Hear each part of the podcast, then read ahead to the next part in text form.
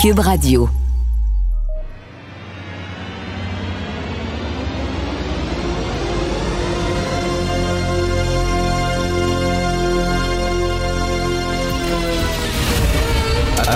Attention, cette émission est laissée à la discrétion de l'auditeur. Les propos et les opinions peuvent choquer. Peuvent choquer. Oreilles sensibles s'abstenir. Richard Martineau. Martino. Un animateur pas comme les autres. Richard Martineau. Cube Radio. Bonjour, bon lundi. Merci d'écouter Cube Radio. Quelle semaine extraordinaire ça va être. Gros soleil jusqu'à dimanche prochain, paraît-il. J'espère que vous en avez profité ce week-end. Euh, la semaine dernière, David, euh, David Santarossa, euh, qui a écrit le- l'excellent livre La pensée woke, me dit que le mot à la mode, c'était bienveillant. La bienveillance, hein, c'est très à la mode. On voit ça partout maintenant. Les entreprises qui utilisent ça. Et écoute, hier, deux fois dans une journée. Alors, euh, dans le stationnement où je stationne mon auto pour aller à la pharmacie dans mon coin, il y a une énorme, une énorme affiche d'un courtier immobilier très connu à Montréal qui se spécialise dans la vente des maisons de luxe. Le gars, il vend pas des duplex à Schlager Maisonneuve ou dans le quartier Saint-Michel. C'est pas ça qu'il fait, là. Il vend des maisons de plusieurs millions de dollars. Alors, tu as sa photo, c'est une vedette dans le milieu. Tu as sa photo et c'est écrit intègre et bienveillant depuis 1991. Bienveillant. Écoute, moi, si j'ai une maison à 4 millions de dollars et je veux que ce gars-là la vende sur le marché, je veux pas qu'il soit bienveillant. Je veux qu'il y ait un couteau entre les dents et qu'il euh, a le meilleur prix possible. OK? Et je veux qu'il me respecte. Je veux pas qu'il soit bienveillant avec moi. La bienveillance, c'est le respect à l'heure des Télétobies et de passe-partout. Je veux qu'il te respecte, mais bienveillant, c'est onctueux, c'est dégoulinant de bonnes intentions. Et hier, je vais dans une épicerie, une épicerie bio, et là, il y avait un détergent, OK? De la poudre pour laver tes vêtements. Et c'était écrit le détergent bienveillant. Là, c'est rendu que même ton détergent est bienveillant. Bientôt, ta pâte à dents va être bienveillante. C'est un mot qu'on utilise à toutes les sauces. C'est vraiment ça à la mode. À un moment donné, là, ça va faire. Respectez-nous, mais je veux pas de la bienveillance de personne. Euh, vous avez vu Hydro-Québec? J'écris ma chronique là-dessus aujourd'hui dans le journal. Ils sont complètement tombés sans tête. Alors, Hydro-Québec, euh, son compte Twitter, le compte Twitter d'Hydro-Québec, on va le voir pour savoir quand tu as des pannes, combien de temps la panne va durer. Hein, ça va-tu durer longtemps, cette panne-là? Ils sont-ils en train de faire des travaux? C'est ça, le compte d'Hydro-Québec. Puis bon, euh, sur les tarifs d'hydroélectricité, puis tout ça. Là, ils se sont mis, eux autres, de s'impliquer dans le débat. Il y a quatre personnes qui s'occupent du compte Twitter d'Hydro-Québec. Quatre personnes. Pas moi qui le dis, c'est eux autres, là, qui sont là. Je ne sais pas s'ils sont à temps plein là-dedans. Ça doit être des jeunes woke. Parce que là, ils ont décidé de s'impliquer dans le débat sur l'identité de genre. Fait qu'ils ont dit Hydro-Québec est un grand employeur de l'État, puis pour nous, c'est très important. euh, la bienveillance, justement, l'ouverture, la diversité. C'est correct. Correct. Effectivement, ils ont le droit de dire ça. Mais là, il y a des gens qui ont critiqué en disant c'est pas votre rôle de faire ça. Votre rôle, Christy, c'est de parler d'hydroélectricité. Vous êtes là pour nous vendre de l'électricité à des, à des prix euh, concurrentiels. C'est tout. C'est ça votre rôle. Et là, eux autres, au lieu de, se faire maïel puis passer à un autre sujet, ils ont décidé de répondre aux gens. Et là, ils ont commencé à insulter les gens qu'ils écrivaient en les traitant de tout et non, en disant c'est épouvantable, en mettant une vidéo de crapaud. Traitait les gens qui critiquaient de crapauds. Euh, en disant, nous autres, vous saurez, on a des diplômes universitaires, on a quatre personnes à temps plein sur le compte Twitter, puis notre directeur est d'accord avec ce qu'on écrit, puis on commence à engueuler le monde. Là, les gens ils disent, ben pourquoi vous parlez pas des hétéros, vous parlez tout le temps des gays. On dit, on va parler des hétéros quand les hétéros euh, seront opprimés, ce qui n'est pas le cas actuellement dans la société. Ben, tape ta gueule. C'est pas votre rôle. Est-ce qu'Hydro-Québec est rendu maintenant un instrument de propagande de la part du gouvernement? C'est quand même assez hallucinant quand même que notre société d'État fasse ça sur son compte Twitter. Euh, je, je vous conseille de lire ma chronique, pas parce que c'est ma chronique, c'est parce que je mets des extraits de ce que les gens euh, qui s'occupent du compte Twitter d'Hydro-Québec ont publié et je vous le dis, c'est ahurissant. Totalement. Martino, souvent imité, mais jamais égalé. Vous écoutez Martino. Cube, Radio. La criminalité, c'est un cycle. Et tu vois, le nouveau procès va se dérouler sans qu'aucun témoin ne se présente à la barre. L'histoire des criminels racontée par l'unique journaliste d'enquête, Félix Séguin. Mais bien sûr, Félix, j'ai pensé à toi lorsque j'ai vu ça, la mort du chef de la mafia sicilienne. Alors, euh, il est mort de quoi? Est-ce qu'il est mort dans son sommeil? cancer du côlon, en fait, il avait été arrêté alors qu'il subissait des traitements pour traiter ce dit cancer euh, dans un hôpital sicilien. Alors oui, euh, le, le, le, parrain de la mafia sicilienne, Matteo Messina Denaro, euh, qui a été capturé en janvier dernier après 30 ans de cavale, oh, est décédé, ouais, ouais, ouais, dans un hôpital du centre de l'Italie. Euh, et euh, on l'a su par le maire de l'Aquila où il était hospitalisé. Euh, donc son cancer du côlon là était assez avancé. Il avait 60 ans. Alors, parlons de, de Matteo Messina Denaro parce que c'est une figure tristement célèbre de la mafia. Quand je te dis le parrain de la mafia sicilienne, il, tout à fait, il a succédé même à Totorina, un des dix criminels les plus recherchés au monde. C'est un tueur sanguinaire, impitoyable, a été condamné à, à une peine de réclusion en perpétuité euh, pour l'assassinat en 1992 de qui? Des juges Giovanni Falcone et Paolo Borsellino. Ah, oui, euh, oui, oui, oui, il a trempé dans ça. Pour quiconque n'est jamais passé à Capaci, près euh, de Palerme, là, sur la route qui mène de l'aéroport euh, à Palerme, c'est un événement, l'assassinat de Falcone et Borsellino. Falcone a été tué par une bombe placée sous l'autoroute euh, qu'il empruntait quand il revenait de, de, de l'aéroport à chez lui à Palerme. C'est un événement qui a modifié un peu toute la manière dont, un, l'Italie a, a, comment, a hmm, augmenté, disons, la puissance de sa lutte anti-mafia, mais toute la planète aussi quand on commence à tuer des juges, c'est une affaire. Et, Alors, quand tu arrives d'ailleurs, je suis allé en Sicile il y a quelques années, et l'aéroport, je crois, s'appelle l'aéroport Falcone, c'est ça? Là? Exactement. Et quand tu et pour ceux qui veulent, pour ceux que ce genre de, de tourisme intéresse, puis c'est pas du tourisme, hein, c'est pas du tourisme glauque d'aller voir non. ça. C'est un grand moment de, c'est un moment de l'histoire qui est assez qui est assez significatif pour l'Italie, pour la planète entière, et on peut à Capaci aller sur le genre de promontoire en fait dans les montagnes où le où le le guetteur suivait le véhicule de Borsellino à qui on était pour tendre une embuscade pour déclencher les explosifs qui ont fait un trou dans la chaussée. Je sais pas si vous vous rappelez de ces images-là, mais mon Dieu, on dirait qu'une bombe était tombée. En fait, une bombe avait sauté pour vrai, mais on dirait que c'était un missile, quoi.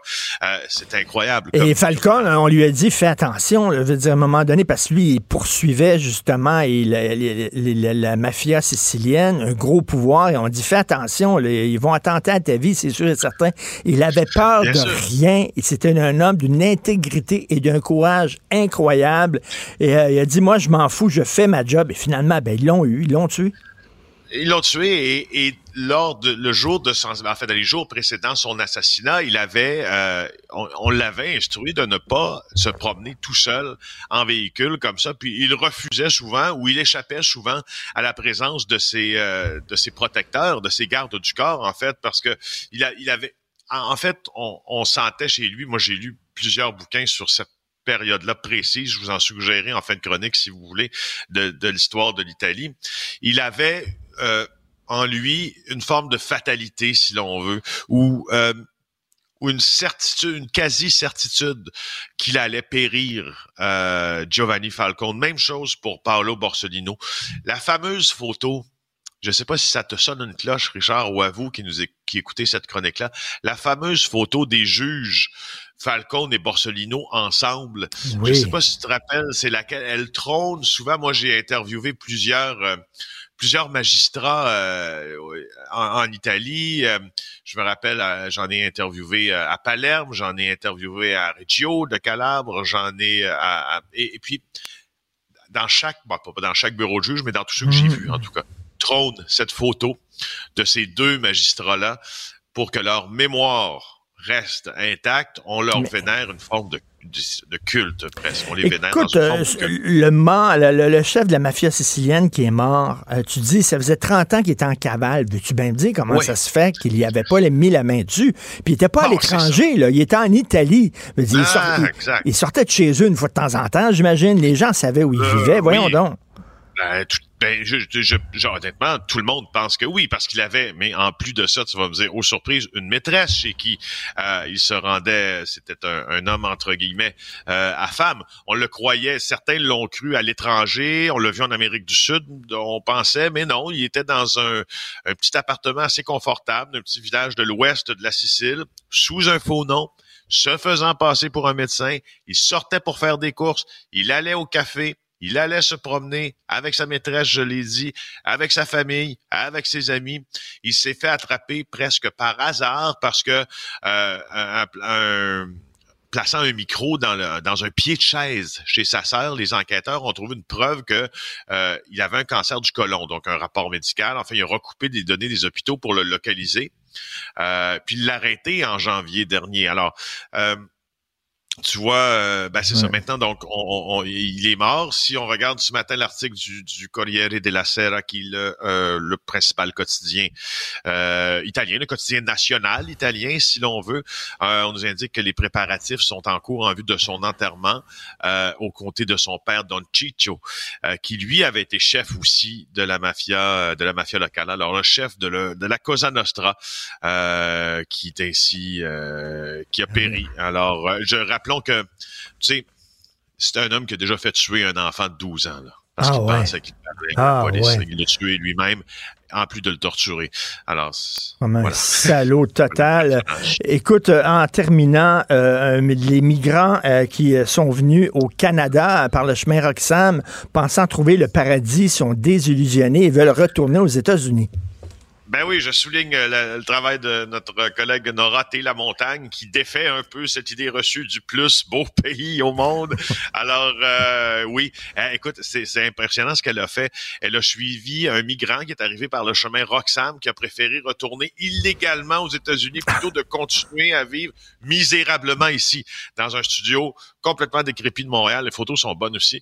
Euh, je, je, vous, je vous suggère de regarder ça. Il dit, je suis immensément déçu pas des gens, mais du système et du pays, du système d'immigration. Il dit, j'ai pas le choix d'aller voir ailleurs. C'est un Vénézuélien euh, et euh, on peut pas dire c'est qui. On veut le protéger quand même parce qu'on va pas lui poser de soucis. Mais là, euh, ce qu'on a fait, c'est qu'on l'a suivi alors qu'il partait du Québec vers les États-Unis. Il a fait comme 4000 personnes qui ont été interceptées comme lui à traverser illégalement euh, à la frontière du Québec vers les États-Unis. Donc, les gens qui étaient arrivés par Roxham, hein, nécessairement. Puis, je je, souligne l'occasion, je, souligne aujourd'hui que c'est le démantèlement, en fait, la fin du démantèlement des dernières structures sur le chemin Roxham de l'avant-poste qui avait été construit. Tout à fait. Et là, lui, bien sûr, a répondu à l'invitation de Justin Trudeau, hein, qui sur Twitter avait invité tous les miséreux du monde entier à se pointer ici, en disant c'est fantastique, ils sont accueillants. Fait qu'il arrive ici et lui veut travailler. Il veut travailler en attendant qu'on décide sur son sort. Ça ne tente pas de vivre au crochet de l'État. Il veut travailler, mais il dit, Christy, avoir un permis de travail c'est long. Ça n'a pas de maudit bon sens. J'aime mieux retourner aux États-Unis. Oui, oui, exactement. Puis c'est six mois en attente de son permis de travail où il dit avoir vécu la misère. Il voulait même pas parler à sa famille. Il ne parle pas beaucoup parce qu'il a honte de leur réaction quand il va leur dire comment il vit. Écoutez, non, les photos là qui sont dans le journal de Montréal aujourd'hui, sur le site internet du journal, disent tout. L'endroit où il vivait, t'enverrais pas ton chien vivre là. OK? Point. Et là, il y a des gens qui disent, ouais, mais il est rentré de façon euh, illégale. Oui, mais c'est bon, c'est un immigrant irrégulier qui ont dit, c'est peut-être quelqu'un qui se sauvait d'un pays parce que, bon, euh, sa vie est en danger. On ne le sait pas. Lui, il est ici le temps que le Canada statue sur son, son, son, euh, décide s'il a le droit de rester ou de l'envoyer. Bref, des conditions complètement débiles. Merci, Félix Séguin. On se reparle demain. Ça fait plaisir. Bye. Bye. Avis à la gauche. Ben oui, on le sait. Martineau, ça n'a pas de bon sens comme il est bon. Vous écoutez Martineau. Cube Radio. Cube Radio. Cube Radio. En direct à LCN. 8h45, on trouve Richard Martineau dans son studio à Cube Radio. Salut Richard. Salut. Écoute, quand on regarde les Vox Pop de Guy Nantel, on se dit, on est Ouais. niaiseux, vraiment, ça n'a pas de maudit bon sens. Son dernier Vox Pop, il dit qui a écrit les fables de La Fontaine? Les gens qui interviewent sont pas capables de répondre à cette phrase. Quelle est la, quelle est la couleur du cheval blanc de quelle couleur Napoléon? est le cheval blanc de Napoléon? Exactement, on sait pas. Puis là, il dit, quand la petite aiguille est sur 7, puis la grosse aiguille est sur 4, quelle heure il est? Les gens disent 7h04 au lieu de 7h20. Tu, dis, coudonc, on est niaiseux. On n'est pas tout seul. On n'est pas tout seul. Alors, en France, ils ont demandé à des gens, OK, écoute bien ça, à l'école, ils ont demandé, il y a combien de quarts d'heure dans trois quarts d'heure? 50% des jeunes ne pouvaient pas répondre. On a échoué. 50% des jeunes ont échoué. Il y a combien de quarts d'heure dans trois quarts d'heure? Alors moi, je dis, faut se cotiser pour envoyer Guy Nantel en France. J'aimerais le voir dans les rues de Paris. Je pense qu'ils sont Ah. aussi niaiseux que nous. C'est la bonne nouvelle de la journée. Ça reste aussi savoureux, mais son dernier, c'est vraiment quelque chose, effectivement. Aïe, aïe. Hey Richard, je pense que tu as aimé, Ah, et oui. beaucoup de gens l'ont euh, l'ont partagé. On n'est pas toujours tendre à l'endroit du premier ministre, là, mais euh, la réaction de François Legault euh, à la suite des manifs de la semaine dernière sur l'identité de genre. Parfait. Excellent.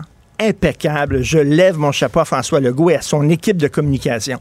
On a vu les images où ça s'engueulait, puis ça s'invectivait, puis ça s'insultait sur la rue. C'était pas beau. Alors, je vais vous lire ce qu'a écrit euh, François Legault quand même euh, sur euh, son compte là, Facebook, parce que je trouve que c'était parfait. On voit ces images-là.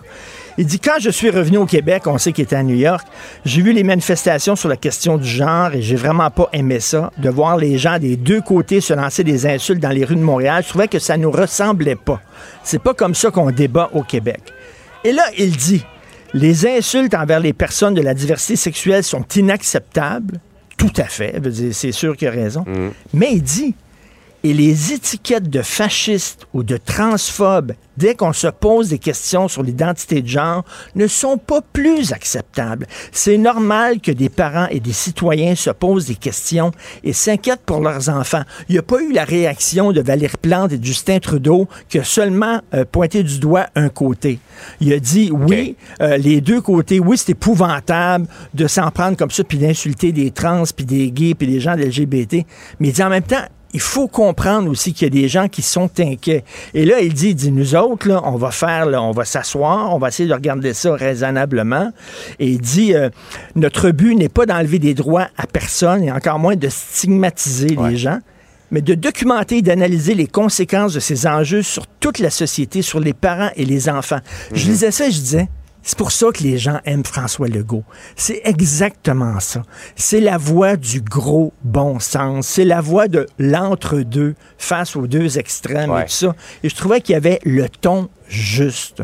Parfait. Donc, euh, ça faisait Mais ça prouvé, Richard, qu'on a besoin d'avoir une discussion là-dessus, ce qu'on va avoir avec le comité de sages là, qui va se pencher là-dessus. C'est ça. Puis il faut savoir là, quels sont les sages. Il faut pas que ce soit des sages biaisés qui ont déjà une idée toute faite. Il Mm. faut que ce soit des gens qui sont prêts à se documenter et à écouter les deux côtés. Mais bref, bravo à toute son équipe de communication et à M. Legault. Euh, Richard, je ne sais pas, je pense est passé, t'es passé récemment par l'aéroport Montréal-Trudeau. C'est une épreuve un peu euh, partir Non, non, mais- ou revenir de Montréal-Trudeau. C'est pas évident. Il y a un expert qui dit carrément qu'il faudrait démolir l'aéroport Montréal-Trudeau. Écoute, un expert en transport du HEC qui est interviewé aujourd'hui dans la section argent du Journal de Montréal qui dit qu'il faudrait démolir. Écoute, quand je suis revenu euh, de vacances cet été et euh, j'ai pris le taxi avec mes valises et le chauffeur de taxi, je lui posais la question, c'est comment l'aéroport Trudeau? Il dit, c'est l'enfer, c'est l'enfer. Il dit, quand on va Ah au ouais. débarcadère là, pour aller mener les gens vers l'aéroport pour qu'ils puissent prendre Ouais. leur vol, arriver à l'heure, il dit, c'est jamais, c'est bloqué, c'est Ah ben, fou je, je vais te relancer là-dessus, Richard. Moi, quand je suis parti cet été, ça bloquait dans la sortie de l'autoroute 20. C'était bloqué à partir de la sortie jusqu'à l'aire de départ. C'était Mais c'est fou. par choc à par choc. Écoute, moi, le conseil que je donne, c'est aller coucher dans un des hôtels de l'aéroport, aux abords de l'aéroport, la veille de votre départ, la veille de votre vol. Ouais. T'as pas le choix. Et là, M. Roy a dit, on avait Mirabel. Mirabel, on a exproprié des gens, on les a dit, allez-vous-en de chez vous, on prend vos terres. C'était grand, c'était énorme, on aurait pu agrandir, on aurait pu, mon Dieu, faire envoler des fusées à partir de ça. Tu, tu comprends-tu? Ça aurait pu être gros comme la NASA quasiment. Là, là on a choisi plutôt l'aéroport Trudeau, puis d'ailleurs, on a donné le nom Euh, on a donné le nom de Trudeau, le gars qui avait exproprié tout ce monde-là pour rien. On lui a donné son nom. Écoute, ça, c'est vraiment insultant. Et, là, il dit, ben, on peut pas grandir. Dorval, c'est impossible. C'est un 4,5. Tu peux pas mm. faire un 8,5 avec un 4,5. C'est impossible d'agrandir. Puis d'ici, on démolit tout ça, puis l'agrandir, ça va vous coûter... Eh, eh, ça va coûter 6 milliards de dollars. D'après moi, quelque chose me dit qu'il va y avoir des dépassements de coûts. Puis quelque chose me dit que. ça, ah, ça, ressemble à ça. Puis les échéanciers aussi. Mais tu sais, il va falloir fermer. Quelle mauvaise décision. On a choisi Trudeau plutôt que de choisir Mirabel. C'est quand même une erreur monumentale. Mais bref, euh, écoute, ça regarde mal pour les voyages à l'étranger. Absolument. Entre-temps, on vit avec un aéroport difficile d'accès. C'est difficile de se rendre en ville à partir de là aussi. Et. Euh, pas ben toujours fonctionnel pour ce qui est de l'intérieur. Euh, vraiment, là, on n'est pas gâté. Quelle est, quelle est la couleur de la chemise blanche de Jean-François Guérin? Pensez-y. Euh, ouais. La réponse demain. la réponse demain. Salut. Salut, bye. Bonne journée. Si l'actualité était un vase brisé, ce serait lui qui recollerait les morceaux. Martino. Le choix des connaisseurs.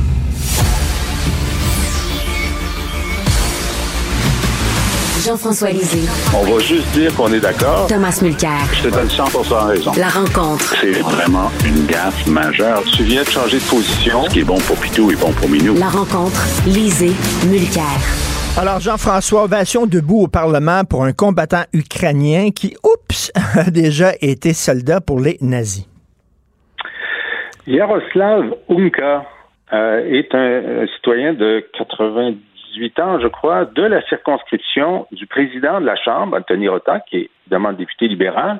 Lui, il s'est dit que ce serait tellement intéressant que ce presque centenaire qui s'est battu pendant la Deuxième Guerre pour l'indépendance de l'Ukraine soit ovationné pendant que le président de l'Ukraine est là. Euh, évidemment, euh, il y a un staff considérable, le président de la Chambre. Il a demandé à aucun membre de son staff, euh, coudon, le monde qui se battait contre la Russie pendant la Deuxième Guerre mondiale, c'était-tu tous des bons? Parce qu'il y en avait des bons qui se battaient contre la Russie quand la Russie envahissait, par exemple, la Lituanie ou la Pologne. Mais il y avait beaucoup de nazis qui se battaient contre les Russes. D'ailleurs, ils voulaient envahir la Russie jusqu'à Moscou. Alors, si euh, quelqu'un avait vérifié, par exemple, le, site Internet, euh, la page Facebook de M. Onka, s'était rendu compte qu'il était effectivement dans cette division pendant la Deuxième Guerre mondiale, qui était une division SS pas seulement nazi. SS. C'est pire, OK? C'est vraiment le pire que tu peux faire. Et il dit sur sa page Facebook, ce sont les années les plus heureuses de ma vie. Alors, il est même pas repentant. On pourrait dire que pendant les décennies depuis, il s'est rendu compte de son erreur. Non, il n'est pas repentant. Alors, si, évidemment, c'est pas la faute du, du, premier ministre, quoique quand, quand son staff a vu ça sur l'horaire, il aurait pu décider de faire une vérification, mais en tout cas, c'était la responsabilité du président de la Chambre, si elle avait voulu faire un don de propagande à Vladimir Poutine, il n'aurait pas trouvé mieux parce qu'on se souvient que Poutine affirme qu'il envahit l'Ukraine pour ben les débarrasser des nazis qui dirigent l'Ukraine. Ben oui. Même si Zelensky, le président, est juif, lui, ça ne le dérange pas. C'est pour ça. Alors là, c'est un, là, la nouvelle, c'est Zelensky à Ottawa avec Trudeau applaudissent un nazi. Tu peux pas demander mieux. Et Tom, ça fait le tour du monde. Je lisais dans Le Monde aujourd'hui, le, premier quotidien en France. Il y a un gros texte là-dessus. Gaffe après gaffe après gaffe. Oui, toujours dans les affaires internationales, euh, par ailleurs. Alors, cette fois-ci, Jean-François a tout à fait raison de souligner à gros traits le fait que ça, pour une fois, c'est pas la faute à Trudeau. C'est la faute à Rota qui a émis une déclaration, on ne saurait plus clair, parce que quiconque s'aventure euh, à la, Chambre des communes ou à l'Assemblée nationale de pointer des gens dans la galerie. Et c'est pour ça que ce groupe est ici avec nous aujourd'hui. Puis là, le président ou la présidente debout tout de suite pour dire non, non, c'est ma prérogative de, de présenter des gens qui sont dans les estrades. Oui, c'était par ailleurs quelqu'un de sa circonscription. Quoi de mieux? Il s'est dit facile, mais justement, il n'a rien vérifié. Pendant les années 30, Staline a imposé une génocide euh, contre le peuple ukrainien pour prendre leur leur grain, le blé. Alors, notamment, euh, des millions d'Ukrainiens sont morts dans ce qu'on appelle le Holodomor. Ça, c'est le nom de, de cet holocauste qui existait à, à cette époque-là. Ça, c'est un fait historique. Quand les Allemands ont été battus à une couple de reprises par l'Union soviétique, on ne parle pas des Russes à l'époque, on parle des Soviétiques, là, les Allemands ont commencé à sortir leurs troupes, ils en avaient trop besoin sur d'autres fronts. Tout d'un coup, des dizaines de milliers de jeunes Ukrainiens se sont embrigadés dans ce qui était censé être d'abord et avant tout des formations militaires ukrainiennes, mais ukrainiennes, mais oui, effectivement, celui-ci était attaché au Waffen-SS. Pour les gens qui ont étudié la Deuxième Guerre, une des pires exactions, un des pires dans une guerre pleine d'horreur, était ce qu'on appelle Babi Yar. Il y a un bon livre là-dessus qui a été écrit euh, par un russe, euh, Anatoly Kuznetsov, qui, qui est vraiment extraordinaire. Et c'est un gars qui s'est justement, il est allé se réfugier dans, euh, en Angleterre euh, mm. après. Dans ce livre-là, on explique comment 200 000 juifs notamment, mais aussi des, euh, des Roms, des, des, ce qu'on pourrait appeler en d'autres termes des, des gitans, euh, ont été tués et d'autres personnes, de, des communistes et ainsi de suite. Mais surtout, on a pris toute la communauté juive de Kiev, on les a fusillés et on les a laissés tomber dans ce ravin qui s'appelle Babiyar. Et si on regarde quelles unités étaient là, justement, il y avait une unité du Waffen-SS et c'est ce dont il s'agit ici. Donc, aucune idée si c'était avant, pendant, après, quel rôle il aurait joué. Ce n'est plus Mais... la, la, question. La question est de savoir comment est-ce qu'une telle merde peut avoir lieu dans notre Parlement? Et la réponse, c'est une bêtise humaine, quelqu'un qui n'a pas vérifié. Et Tom, j'ai lu qu'il il, il, était censé avoir une rencontre en tête à tête avec euh, Justin Trudeau. Dire, si le premier ministre va rencontrer quelqu'un en tête à tête, la moindre des choses, c'est de faire des vérifications d'usage. Ouais, mais si la rencontre n'a oui. pas lieu, peut-être c'est qu'il oui. y, a eu le temps de faire des vérifications. Et, mais petite politique pour petite politique, OK, on comprend le game. Là, parfois, il faut slugger, puis tu regardes pas trop les détails. Mais Poiliev a sorti ça hier. Euh, une attaque contre Trudeau. Non, non, non, c'est la faute de Trudeau. Il sait pertinemment bien. C'est mm. un parlementaire aguerri. Il connaît la sauce. Puis, ce qui est le pire là-dedans, c'est qu'on est dans un gouvernement minoritaire, puis Anthony Rota, le, président, a le respect des deux côtés de la Chambre. C'est un gars qui garde la paix, les, les périodes des questions roulent très bien. C'est un gars très respecté.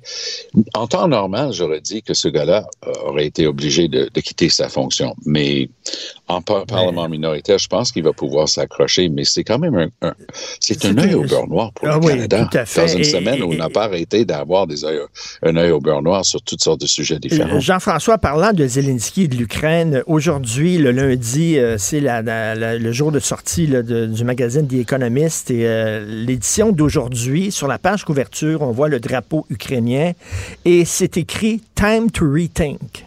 Et là, les gens des économistes, qui est un magazine très influent, disent on s'en va vers une guerre qui risque d'être très, très, très, très longue parce que l'armée euh, russe a appris de ses erreurs, euh, est plus forte que jamais. Et là, il est peut-être temps de dire à M. Zelensky de faire des compromis. On dirait que le vent est en train de tourner, Jean-François, concernant cette guerre. Ben, écoute, euh, je ne vais pas euh, critiquer l'économiste, mais le, le, on a un problème de calendrier.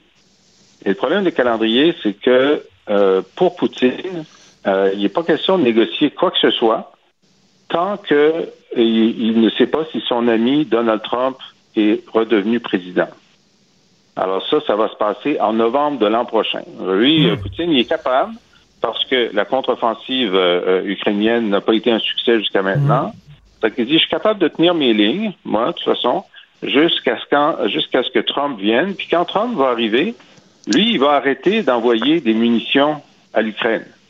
Alors là, ça va être le temps soit de rentrer dedans, soit de négocier que tous, mon, les territoires que j'ai deviennent un territoire russe. Alors, donc, c'est ça le, le, calendrier. Malheureusement, il est comme ça. Euh, Tom, euh, The Atlantic, que tu connais, un magazine de gauche, hein, The Atlantic, gros texte en disant, ben là, euh, écoute, là, on peut pas s'en aller sur une guerre comme ça, il va falloir rethink, il va falloir peut-être pousser Zelensky à faire des compromis. même chose avec des économistes, le vent tourne. c'est pas tellement que le vent tourne, c'est que les gens regardent la situation et le, discours et de Trudeau et de Zelensky était absolutiste. Pas question de céder euh, quoi que ce soit, c'est comme ça. Mais si on prend au sérieux le besoin d'avoir la paix, il faut comprendre que toute négociation de paix va nécessairement impliquer des compromis. Alors, pour moi, la chose qui exigerait dès le départ une conversation entre adultes, c'est la Crimée. La Crimée mmh, mmh, est le mmh. site des deux plus grandes bases navales pour euh, la flotte russe. C'est pas vrai que les Russes vont céder la Crimée. Tu me diras, mais ça faisait avant partie de l'Ukraine. Oui, jusqu'à la fin des années 80, début des années 90, avec l'effondrement de l'Union soviétique. Mais lorsque Khrushchev a donné Ukraine, euh, la Crimée à l'Ukraine sur les cartes, la cartographie, c'était toute l'Union soviétique, ça ne changeait rien. Donc, les hmm. Russes aujourd'hui disent, euh, pensez-y même pas. Et ça, je pense que c'est un exemple parmi d'autres où il va falloir trouver une solution à ça. Ça ne peut pas continuer. Et je suis horrifié par les crimes de guerre commis par les Russes. Toute personne qui regarde ce qui se passe sait que lorsqu'on largue intentionnellement des missiles dans la place du marché d'une petite ville ukrainienne, on vient de commettre les pires crimes de guerre. C'est sanctionnable, c'est punissable. Il faut être vraiment euh, prêt aller jusqu'au bout pour amener ces gens devant la justice. Mais c'est deux choses différentes. Mhm. Qu'est-ce qu'on fait pour mettre fin à cette guerre? Et c'est là où les gens qui, qui, regardent ça avec un certain recul commencent à dire, mais c'est voué à l'échec, cette histoire-là, pour tout le monde. Il faut, faut trouver une porte de sortie. Une porte de sortie, tout à fait. Jean-François, tu veux me parler de Taylor Swift? Pourquoi? Absolument, parce que, bon, moi, je suis un Swifty, là. J'ai écrit dans le devoir récemment. Euh, mais je suis un Swifty, pas seulement pour euh, la qualité de ses chansons puis l'extraordinaire popularité de, de ses tournées.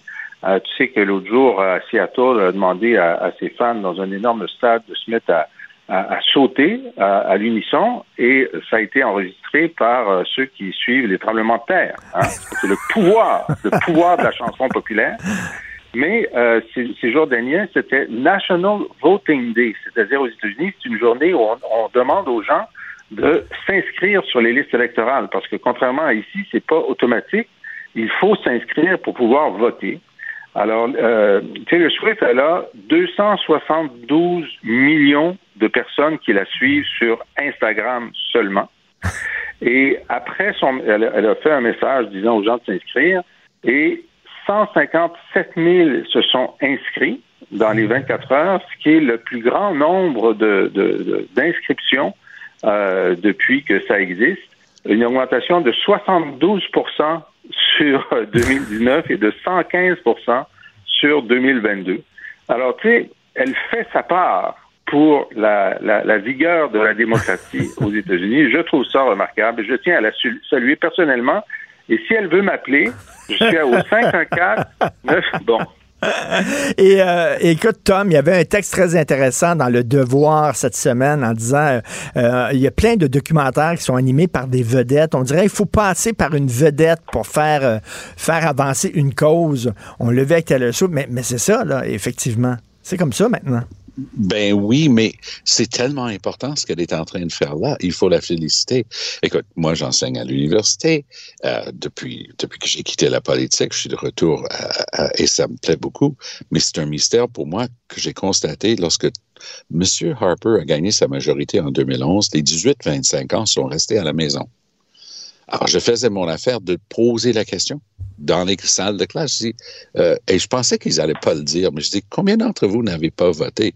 Plus de la moitié des mains se lavaient. Je dis, OK, dis-moi là.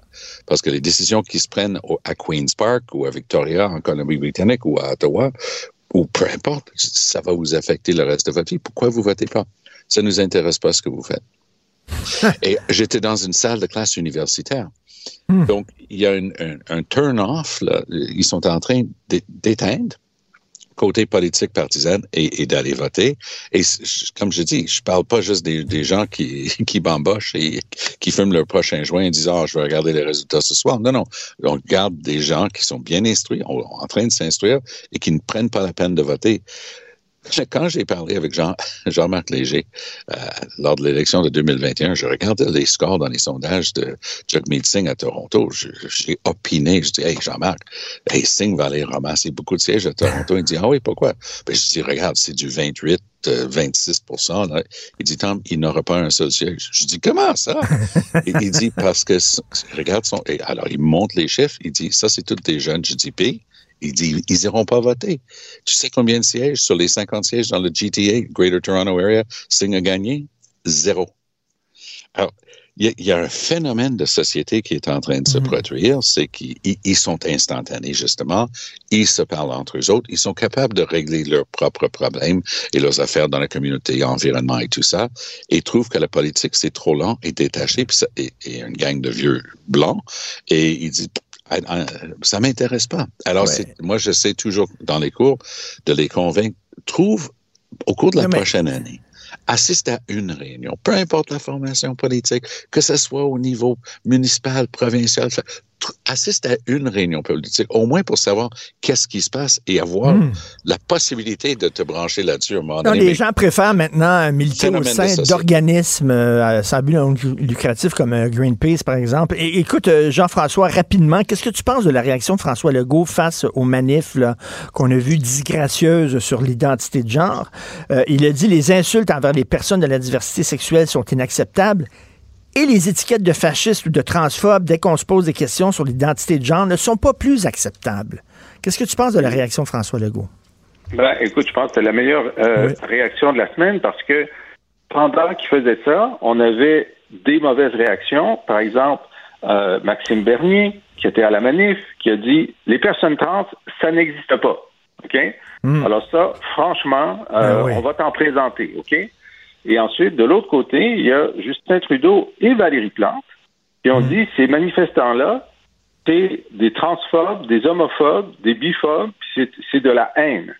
Ben, il y en avait de la haine, mais c'était pas tous, tout ça. Je veux dire, il y avait des gens qui avaient des, des, euh, des, des, des questions légitimes. On en a parlé euh, ensemble euh, récemment sur est-ce que les parents doivent être informés, doivent pas être informés de ce qui se passe lorsque leur enfant change de prénom à l'école. Bon, euh, et donc, je trouve que la réaction de M. Legault était la meilleure en disant on n'aime pas les, les, les, gestes de, violence verbale qu'on a vus. Il euh, faut arrêter de s'invectiver.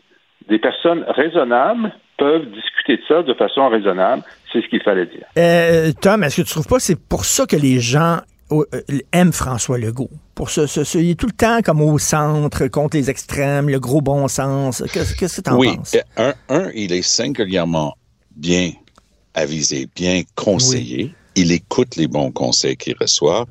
Sa politique est informée par des focus groups, par des sondages et par d'excellents staff autour de lui, mais aussi par le fait qu'il a 40 ans d'expérience dans la chose publique, puis il a déjà été ministre de l'éducation, ministre de la santé. Il a touché à toutes ces questions-là bien avant de devenir chef de parti. Il, il, sait comment ça marche. Il sait il sait se mettre dans, dans la peau du, monde ordinaire parce qu'il a, à certains égards, avec son background à lui, mais il vient d'une d'une famille euh, entre guillemets ordinaire. sais, il vient pas de la, la, la haute, les hautes sphères de la, la, société québécoise. Donc, il a ce côté, ben, on hisse les épaules, on, hmm. on parle avec le gros bon sens euh, qu'il a.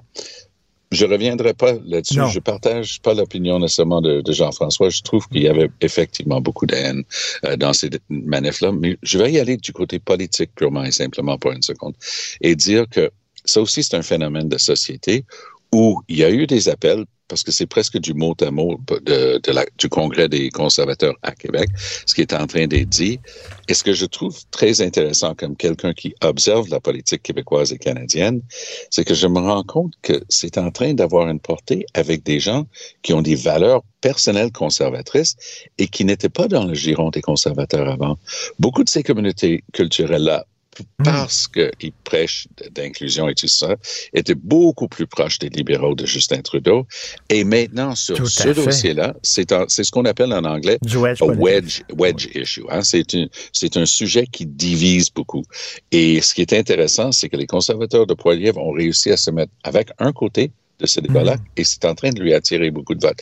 Chose hmm. fascinante, quand tout ça, a eu lieu la semaine dernière, non seulement Poilievre n'en a pas parlé, mais c'est public, il a ordonné à ses troupes de ne pas tweeter, de ne pas retweeter, de ne pas en parler. Hmm. Donc, il, fait comme Doug Ford. Il regarde le train passer, il se dit, est-ce que j'embarque ou pas? Hmm. Et il reste à voir. Ah, ça, hmm. va être politiquement très intéressant de suivre. Par ailleurs, quand j'ai lu ton papier aujourd'hui dans le Journal de Montréal, euh, même si ce qui était cité dans les tweets était tout à fait conforme à ce que moi je pense, moi j'étais un peu je, me disais, non, mais c'est un canular. C'est ben oui, c'est Hydro-Québec. En fait, Hydro-Québec utilise son compte Twitter pour euh, s'impliquer dans le débat. Là. Non, non, regarde, moi, je, trouve ça archi important, ce débat-là. Moi, je sais de quel côté je me situe dans ce débat-là. Je me situe du côté de ce qui a été écrit par Hydro-Québec, entendons-nous bien. Non, c'est... Mais je suis capable aussi de dire, mais je m'excuse, mais t'es une société d'État. Qu'est-ce que tu fais en train de te positionner là-dedans? C'était vraiment surprenant. Ah oui, tout à fait ahurissant. Merci beaucoup à vous deux. Merci. Salut. À demain. Merci, à demain. Joignez-vous à la discussion. Appelez ou textez le 187 Cube Radio 1877 827 2346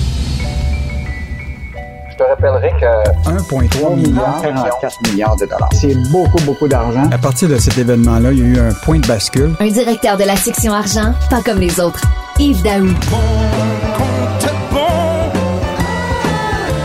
c'est mon malheur.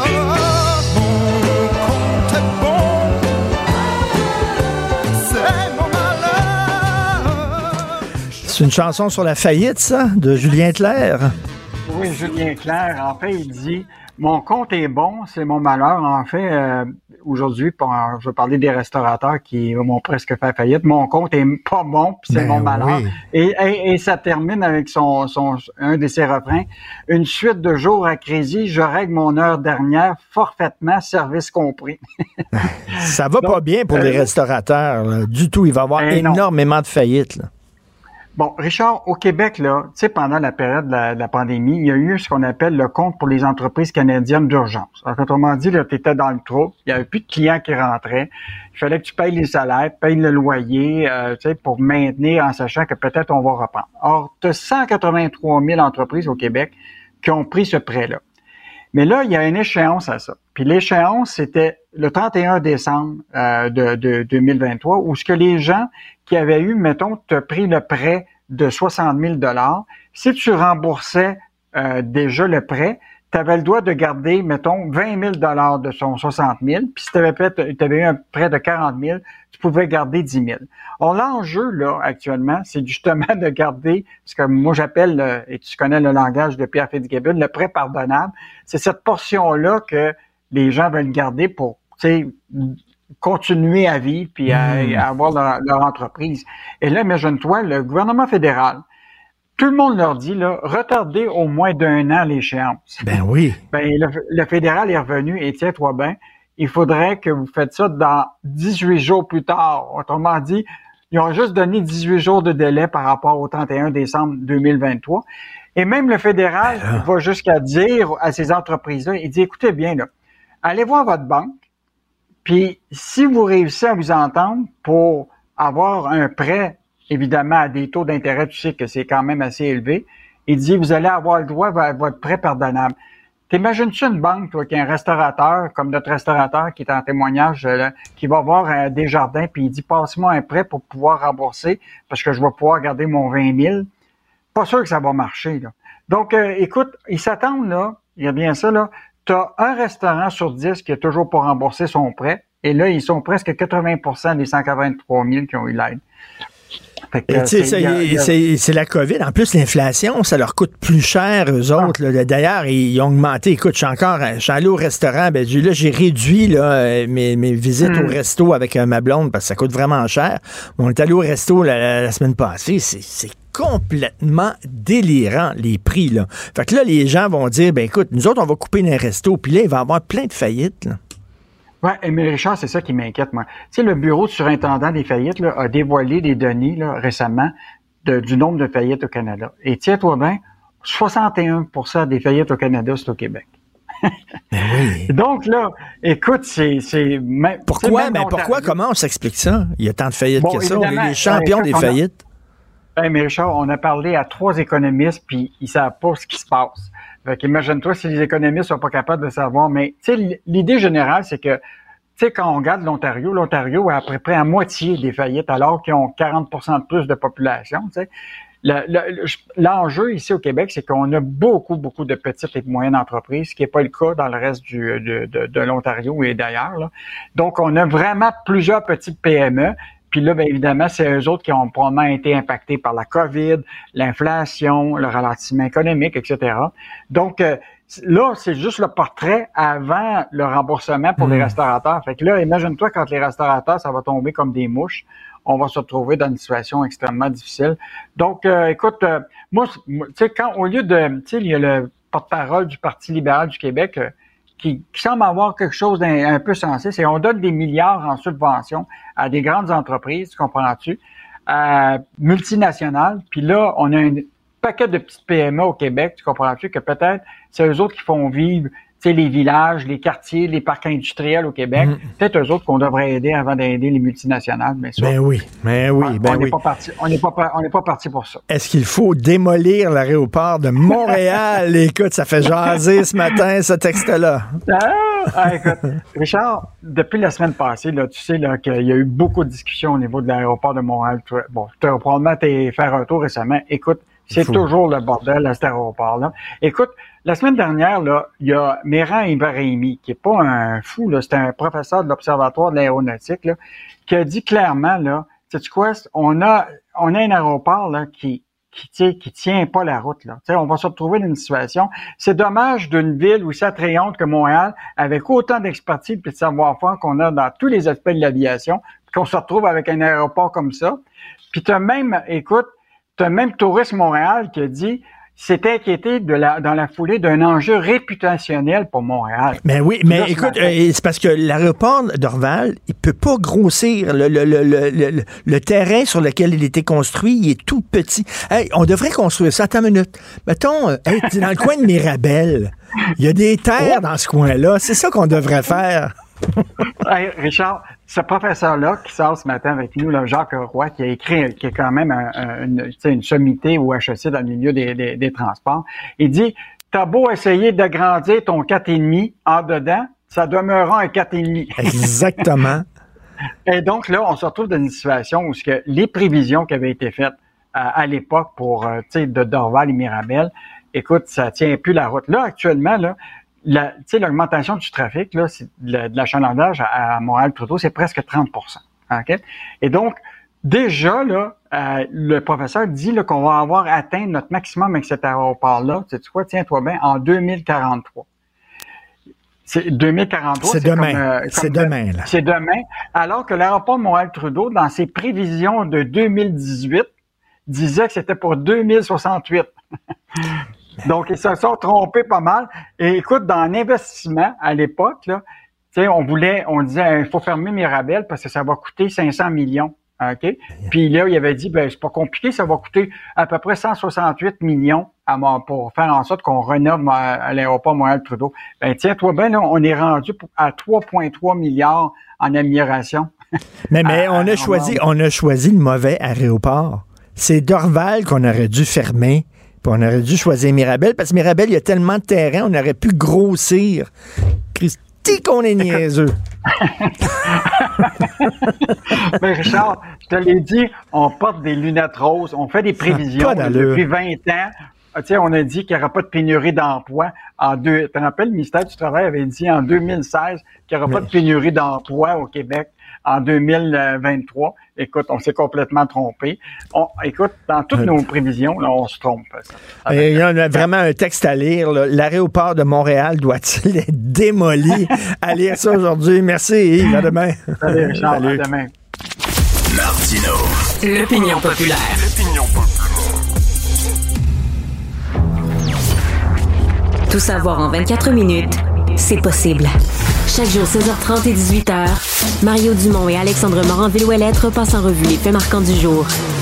Soutenu par l'analyse et les commentaires de Mario Dumont. Un résumé complet de l'information du jour décortiqué et interprété par l'expert de l'actualité. Tout savoir en 24 minutes, disponible en balado dans la section radio de l'application Cube ou du site cube.ca. Martino. Même avec un masque, c'est impossible de le filtrer. Vous écoutez Martino. Cube Radio. Danny Labarre a réalisé une performance époustouflante en mini-pot lors de la dernière compétition au mini-pot Vanier le week-end dernier. Il a enregistré un score impressionnant de 23. Ça, ça veut dire 13 coups d'un coup et 5 coups sous la normale. On n'a pas vu une performance comme ça depuis 1990 et même avant. Il est avec nous, champion de mini-pot, Danny Labarre. Bonjour, Danny. Bonjour, merci de me recevoir. Ben, écoutez, euh, c'est ça a l'air que là, ben, vous faites un trou d'un coup, deux trous d'un coup, trois coups d'un trou. Quand c'est rendu à 5-6, là, là, les gens ont arrêté de parler. Là. Là, les gens, vous voyez avancer, là, puis là, ça parlait plus. Il va-tu en faire un septième? Il va-tu en faire un huitième? Est-ce que vous le sentiez, ça, cette, euh, ce- ce- cette pression-là?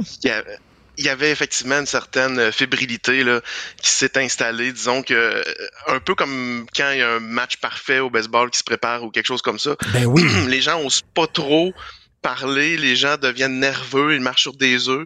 Euh, J'ai eu la chance de, de, de jouer mon, mon 23 devant euh, l'ancien recordman euh, du parcours, Jocelyn Noël, qui est un joueur télé qui a déjà joué dans les années 90 et en 2021. Je l'ai fait devant ses yeux. Puis lui, il m'a, il m'a raconté à quel point justement ça l'avait mis sur les nerfs là, complètement. Là. Mais là, les règles ont changé au mini-pot. hein. Je lisais là, dans le texte qu'on a fait sur vous, euh, vous pouvez pas euh, faire comme un rebound, c'est-à-dire que la, la, la, balle peut pas toucher le cadre. Alors qu'avant, on pouvait faire ça, par exemple. Exactement. Il y a eu plusieurs moutures des règlements. Euh, Puis dans les années 90, on peut aller revoir des anciennes émissions sur YouTube ou sur une page mini pot fans des anciennes émissions des années 90. Puis on voit que les gens peuvent jouer avec les bandes de côté.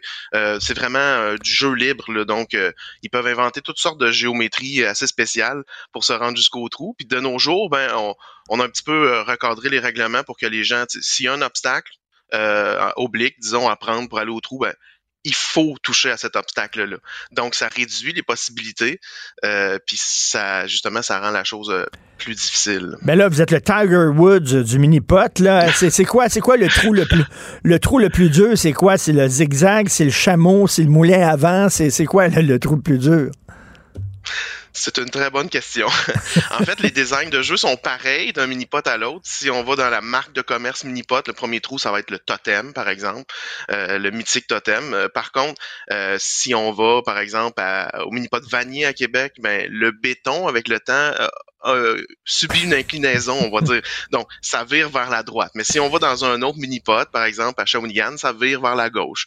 Donc, euh, c'est pour ça qu'on on prend beaucoup de temps à s'entraîner justement pour découvrir ces micro-inclinaisons-là, les micro-défauts que le béton a pris avec le temps. Donc, euh, les trous sont différents d'un d'un endroit à l'autre. Mini-pot, mini-pot, c'est vraiment, c'est, comme une chaîne. C'est-à-dire, le, le vrai mini-pot, c'est une chaîne et se ressemble toutes. Mais il y a des mini-golfs qui sont pas des mini-pots. Les rigolfeurs, par exemple, des trucs comme ça. Allez-vous dans des mini, dans des mini-golfs comme ça, un peu plus, euh, un peu plus folkloriques, là?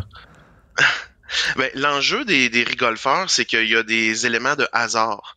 Donc, euh, les éléments de hasard dans les jeux, ça fait en sorte qu'on peut pas jouer com- euh, compétitivement, vraiment. Donc, si le hasard détermine un gagnant, si- par exemple une balle qui serait cachée, il faut déterminer laquelle est la note, puis on frappe sur des balles qui sont vissées au plancher, là, co- comme j'ai déjà vu dans certains euh, fun pots ou des trucs genre. Des fun ça peut pas vraiment.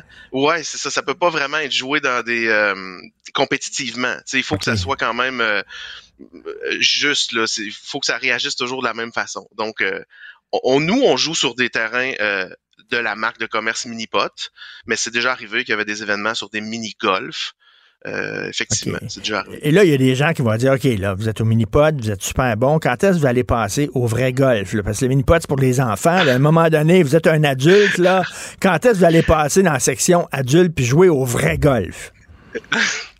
Ben, on est vraiment conscient que, tu sais, il y a un niveau d'ironie quand même, là. On est des adultes, on force la face pour réussir un, un trou d'un coup, on manque d'un poil, puis finalement, euh, il y a un enfant à côté de nous qui met sa balle à terre, qui frappe fort, puis qui a le trou d'un coup, tu sais, devant nous. Il y a un niveau d'ironie, là. On est des adultes avec des balles colorées sur du tapis gazon. On le sait que c'est drôle, là, tu sais. Mais en même temps, euh, c'est le fun parce que le sport est accessible. Euh, n'importe qui peut vraiment venir jouer, des enfants aller jusqu'au plus vieux.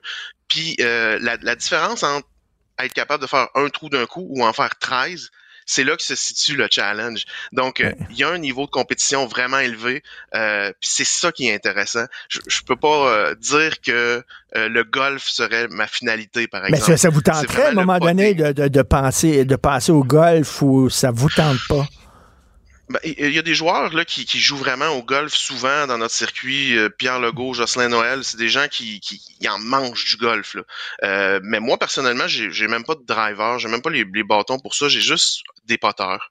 Donc moi, c'est le potting. Il y a des gens là, qui, qui aiment le potting, là, vraiment, là, spécifiquement. Là. Ouais, il y a des grandes compétitions de ça aux États-Unis. Là, c'est, juste le potting, c'est, un monde. Là. Vous êtes un joueur euh, mini-pot élite, euh, c'est-à-dire vous ne faites pas ça, faites pas ça de façon professionnelle. Euh, est-ce qu'il y a des joueurs professionnels, des gens qui gagnent leur vie en jouant mini-pot? Euh, c'est une bonne question. Au Québec, je dirais non. Euh, il y a eu une époque dans les années 70 où les bourses étaient tellement élevées. Si quelqu'un devenait le champion provincial, il y avait des bourses dans les quatre ou cinq chiffres. Et puis, euh, dans les années 70, c'était tout un pactole d'argent. mais de nos jours, les bourses permettent pas ça. Pas au Québec. Je sais qu'il y a des compétitions de potting vraiment aux États-Unis. Là, il s'en vient des compétitions en Arizona justement de potting. Où oui, il y a des vraiment des des gros prix, euh, mais il faut se trouver dans les gagnants à tout coup pour vraiment en vivre. C'est pour ça que le mot professionnel, bon, je veux pas l'utiliser parce qu'on vit pas de ça, tu sais. mais on est des joueurs amateurs, mais euh, il y en a qui, qui ont vraiment un, haut niveau de jeu. Euh, on se souvient du film Elvis Gratton où Elvis s'en va sur une plage à Cayo Coco puis il écoute des vieux matchs des expos là, sur, sur son, son truc cassette. Là. les padres, exactement, sur son, truc cassette. Est-ce que vous regardez des, des vieux matchs légendaires de mini-pot sur YouTube? Euh, ouais, là, je suis coupable. c'est la même caricature. Euh, il y a justement une page euh, Facebook Mini Pot Fans là où tous ces, ces matchs-là sont répertoriés là. Puis euh, l'affaire, c'est que on apprend de ces choses-là. On apprend quand on voit les joueurs jouer certains terrains, certaines lignes. On apprend de leur technique moi, c'est quelque chose vraiment, euh, je, peux pas m'empêcher de, de, de, les regarder encore et encore parce que j'apprends tous les jours. Donc, euh, la clé là-dedans, c'est vraiment de, de, prendre les secrets des autres. mais, mais, vous prenez ça au sérieux, là, vraiment. Là. Donc, donc c'est quoi la suite? Là? On vous a donné un trophée, là. vous êtes un champion de mini-pot. Là. Soudainement, les médias s'intéressent à vous. C'est quoi la suite? Là? Vous allez faire quoi après? Ben la suite, évidemment, c'est on continue à faire des tournois, puis évidemment qu'on souhaite qu'il y ait un retour euh, du mini-pot à la télé. Évidemment, il y en a eu un en 2021, euh, sauf que c'est quand même euh, le nord de la guerre, c'est l'argent. On veut que la télé revienne, puis on veut avoir des, des commanditaires pour ramener ça à la Mais télé. Mais vous pensez vraiment que les jeunes vont regarder le mini-pot à TV? Vraiment? Ben, je, je, vais parler de mon expérience personnelle. Moi, personnellement, quand j'avais 9 ans puis que j'ai vu le mini-pot à la télé, euh, ben, j'ai complètement flashé. C'était un coup de foudre total. puis, euh, ben, pour de vrai, j'ai vu les géométries puis les couleurs puis j'ai complètement capoté. Euh, puis là, mon rêve d'enfant, c'était de, de jouer avec Paul Boucher puis Jocelyn Noël puis Carl Carmoni, euh, évidemment. Euh, puis j'ai réalisé ce rêve-là. Tu sais, je me suis joint à leur euh, groupe de tournoi, puis euh, je, joue avec eux sur une base hebdomadaire. C'est un rêve d'enfant, puis même à toutes les semaines là, en ligue du côté de Québec, avec certains joueurs qui sont dans la région de Québec. C'est vraiment un rêve. Tu sais, j'ai réalisé mon rêve d'enfant de, de, gagner un tournoi avec Suzanne Carmoni là, tu sais, en équipe. C'est des choses là que je pensais pas possible. Là. Et là, M. Carboni qui, chante, M. Carboni qui chante votre, vos louanges maintenant, euh, euh, y a-tu un côté quétaine au, mini-pot quand même? C'est un, un, peu comme la musique hawaïenne, je sais pas, ou les, les tiki ou euh, des choses comme ça. Est-ce que des fois, quand vous jouez au mini-pot, est-ce que des fois ça vous arrive là, en disant Tabarnouche, je suis en train de jouer au mini-pot pour la, la, la, la, la 25e fois cette semaine? On est conscient du, niveau euh, de ridicule ou du niveau de kitsch, tu sais, il y a un petit quelque chose, euh, justement, années 70, là, tu sais, euh, effectivement, cependant, c'est quelque chose qui est vraiment accessible, puis on a une belle communauté. Tu sais, j'écoutais l'entrevue précédente que tu donnais, Richard, puis, tu sais, le coût de la vie augmente, mais le mini-pot, c'est pas cher, là, des tournois à 15 ou 20 dollars. Puis ça inclut le droit de jeu, puis ça inclut des bourses. C'est vraiment pas cher, là, le Et, d'année, moi, là, le, le mini-pot de la prairie. C'est une montagne, tu as certainement vu, c'est une montagne, il est illuminé le soir, euh, tu t'achètes un cornet, puis là, tu vas jouer au mini-pot Ah ouais. à la prairie avec tes enfants. C'est une sacrée soirée le fun, ça. Quelle belle expérience familiale, ouais, Ben oui. Sauf qu'il y en a tout le temps qui pognent les nerfs puis qui se tapent quasiment dessus à coups de putter, là, mais, mais quand même, faut, il, faut que le jeu demeure un jeu. Euh, euh, euh, malheureusement, écoute, on- l'idée est lancée. On lance ça, c'est peut-être pour relancer TVA Sport. On sait que TVA Sport, RDS, c'est difficile. Peut-être de remettre le, mi- le mini-pot euh, et la lutte, pourquoi pas, aussi en ondes. Donc, ben bravo. Donc, il ressemble à quoi le, le- le- le du championnat de mini-pot? Ben c'est ça, j'ai remporté la, Coupe du Président. Euh, dans le fond, on ramasse des points à tous les tournois. Euh, puis ça couronne le champion de la saison régulière. Je me suis retrouvé acculé au pied du mur où j'avais un retard de 19 points sur mon adversaire Daniel Letarte. Puis je devais performer à ce tournoi-là justement pour faire des points. Euh, puis j'ai sorti ce 23-là de mon chapeau. Ça pouvait pas être meilleur scénario pour moi là. J'ai mis la pression totale, puis j'ai finalement réussi à le coiffer au fil d'arrivée. C'était toute une lutte, puis c'est c'est un trophée avec une belle grosse base de bois, un beau euh, beau morceau de marbre, il est très pesant le trophée, puis c'est c'est un des trophées les plus convoités là, avec le provincial puis le, le maître Maxi. Ben, bravo, Danny. Dis-le, est-ce que ça t'arrive des fois de mettre un, un verre là, couché là, sur le tapis du salon, là, puis, puis de- puis de poter un peu dans ton salon, là, comme on fait, comme on voit les, les, les hommes d'affaires font ça dans leur bureau, dans les films, là. Ils potent, là. Est-ce que ça, ça t'arrive? En fait, euh, c'est plus ridicule que ça. On a de l'équipement spécialisé avec des tapis faits pour ça, puis des espèces de, de trous plutôt qu'un simple verre. Euh, c'est plus ridicule que ça. si c'était seulement une tasse ou un verre que je virais de côté, mais non, en fait, euh, c'est ça, l'espèce de petite rampe qui me retourne la balle, puis toute la patente. Là. On, on a tout l'équipement pour justement se pratiquer à la maison durant l'hiver. Ben oui. Ben écoute, là, puis Il faut, un, il faut. un développeur en intelligence artificielle. Est-ce que plus tard, l'intelligence artificielle va pouvoir t'aider? Est-ce que tu vas pouvoir jouer au Unipot avec des, des, euh, lunettes 3D en réalité virtuelle? c'est sûr que on a des rêves euh, éveillés, mettons, où on pourrait dire les données vont être au service des, des joueurs. Euh, je travaille déjà là-dessus parce que c'est une déformation professionnelle. J'ai bâti un site internet là qui, euh, cumule toutes les statistiques de ligue et de tournois. Puis ce qu'on veut, c'est vraiment que les joueurs puissent, voir leurs forces et leurs faiblesses, voir à qui pourrait demander des conseils à tel ou tel trou pour s'améliorer. Donc c'est un premier niveau où, où on sert des données. Éventuellement, ça pourrait les conseiller directement les gens sur ce qu'ils doivent faire à certains trous.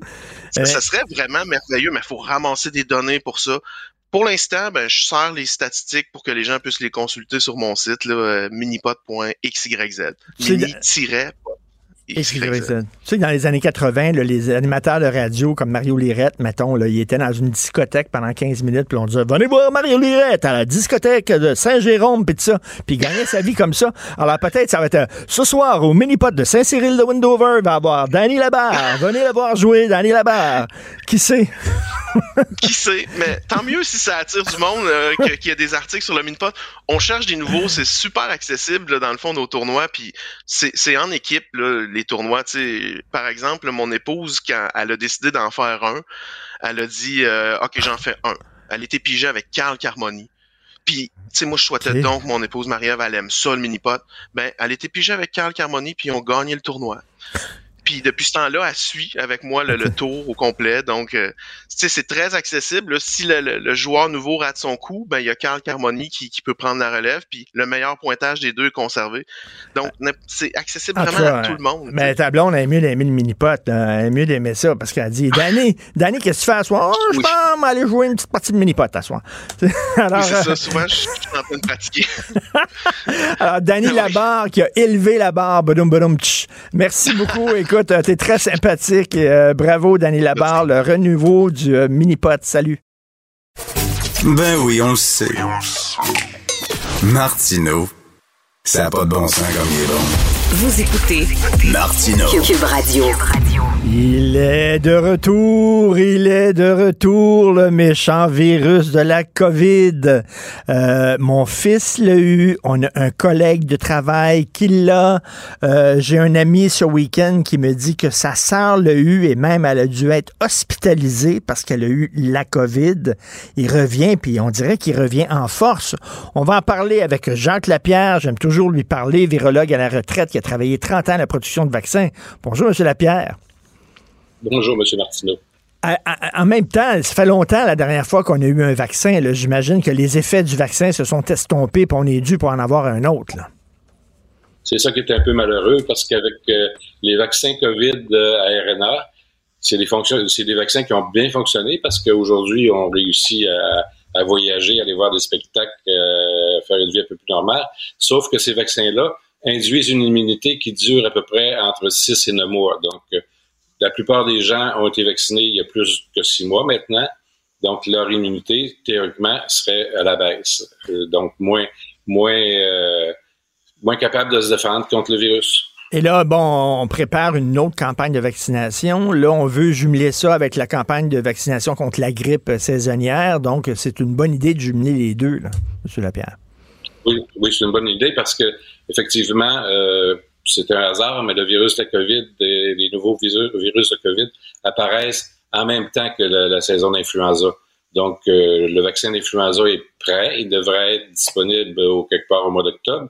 Et puis, euh, on est en train de préparer, ben, en fait, je dis on, mais je n'en fais plus. les compagnies sont en train de préparer un nouveau vaccin contre la COVID.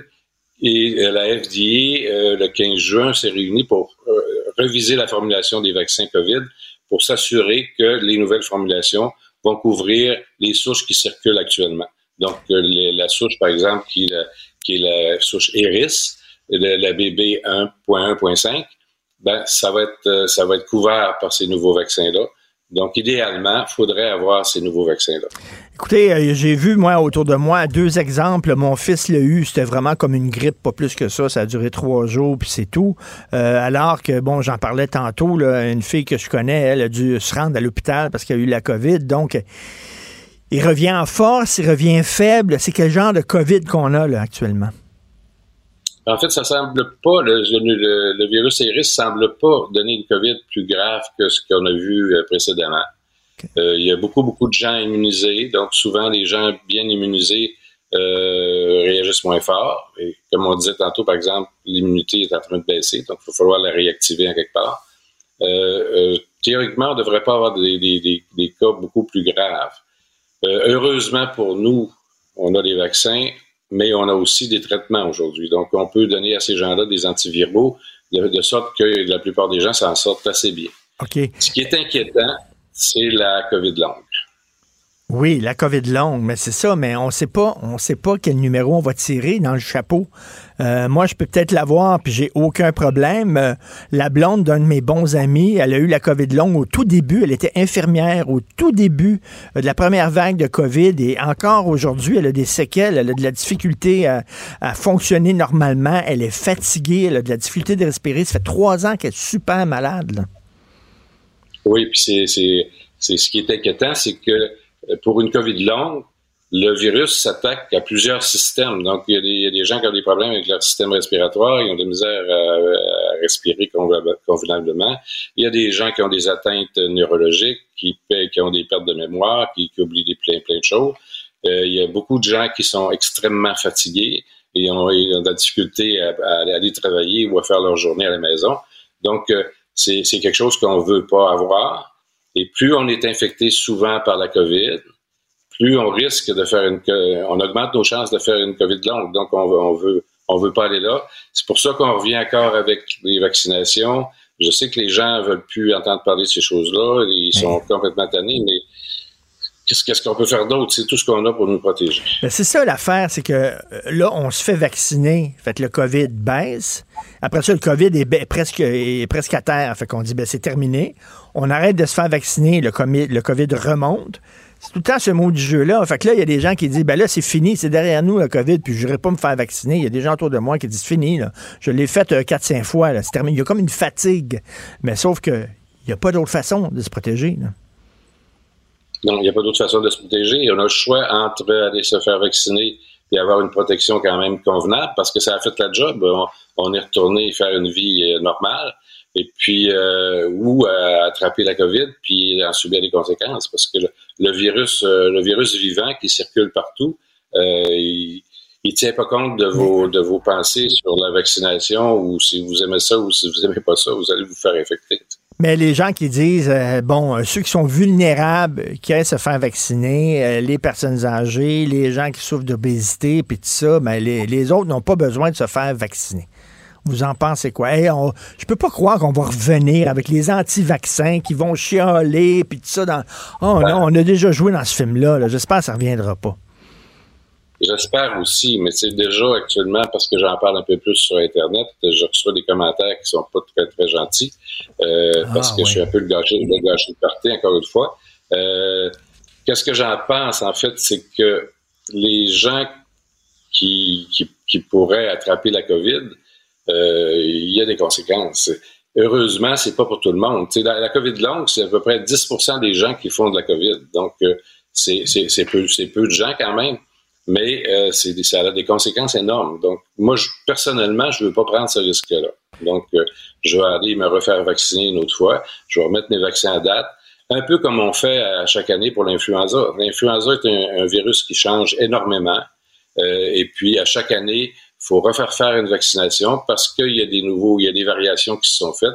Et puis, l'ancien vaccin couvre pas, en fait, pour ce genre d'affaires-là. Et en terminant, on dit qu'il va y avoir une triple épidémie, une émergence d'une triple épidémie. C'est quoi ça, M. Lapierre? Ça, c'est très malheureux parce qu'effectivement, on s'attend toujours d'avoir un influenza et des RS à l'automne. Donc, euh, ça, ça fait partie du programme. Euh, à chaque année, on voit à l'automne des hôpitaux débordent parce qu'il y a beaucoup d'influenza. Avec ça, il y a le RS. Ça, c'est des vrais virus saisonniers. À ça, il s'est ajouté le virus de la COVID cette année, mais c'est un pur hasard. Le, virus de COVID, des nouveaux variants sont apparus, euh, ils se sont développés un peu partout. Ils sont actuellement en montée aux États-Unis, ils sont en montée au Québec. Vous voyez, il y a des gens autour de vous qui sont malades.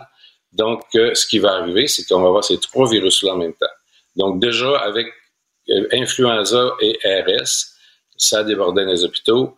Là, on, ajoute à ça de la COVID qui va probablement aussi amener des gens à l'hôpital parce que de toute façon, on voit la montée dans les hôpitaux. Actuellement, il y a plus que 1000 personnes hospitalisées pour la COVID. Donc, on voit une remontée dans les hôpitaux. Et est-ce que, vous, est-ce que vous suggérez aux gens de porter le masque quand ils vont au théâtre, ben, par exemple? Ben, on, a, on a vu, je sais qu'il y a des gens qui ne croient pas non plus à l'efficacité du masque, mais on a vu dans les dernières années euh, l'absence d'infection influenza, l'absence de RS. Et aussitôt qu'on a commencé à abandonner le masque, euh, tout ça s'est revenu. Donc, euh, il y avait sûrement une bonne barrière que le masque faisait, parce que ces virus-là, pendant ces années-là, on, ne les a pas vus.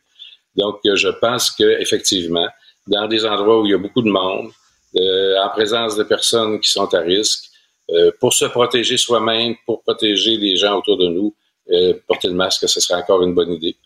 Euh, mais Monsieur Lapierre, moi, j'ai une théorie, là, je pense que c'est Éric Duhem qui a relâché le virus de la COVID parce que c'est bon pour lui. Il va avoir des votes. Fait comme... non, mais tant qu'à tomber dans la théorie de complot, là. oui. Si c'est bon pour quelqu'un, tant mieux, mais c'est très mauvais pour la majorité des gens. Tout à...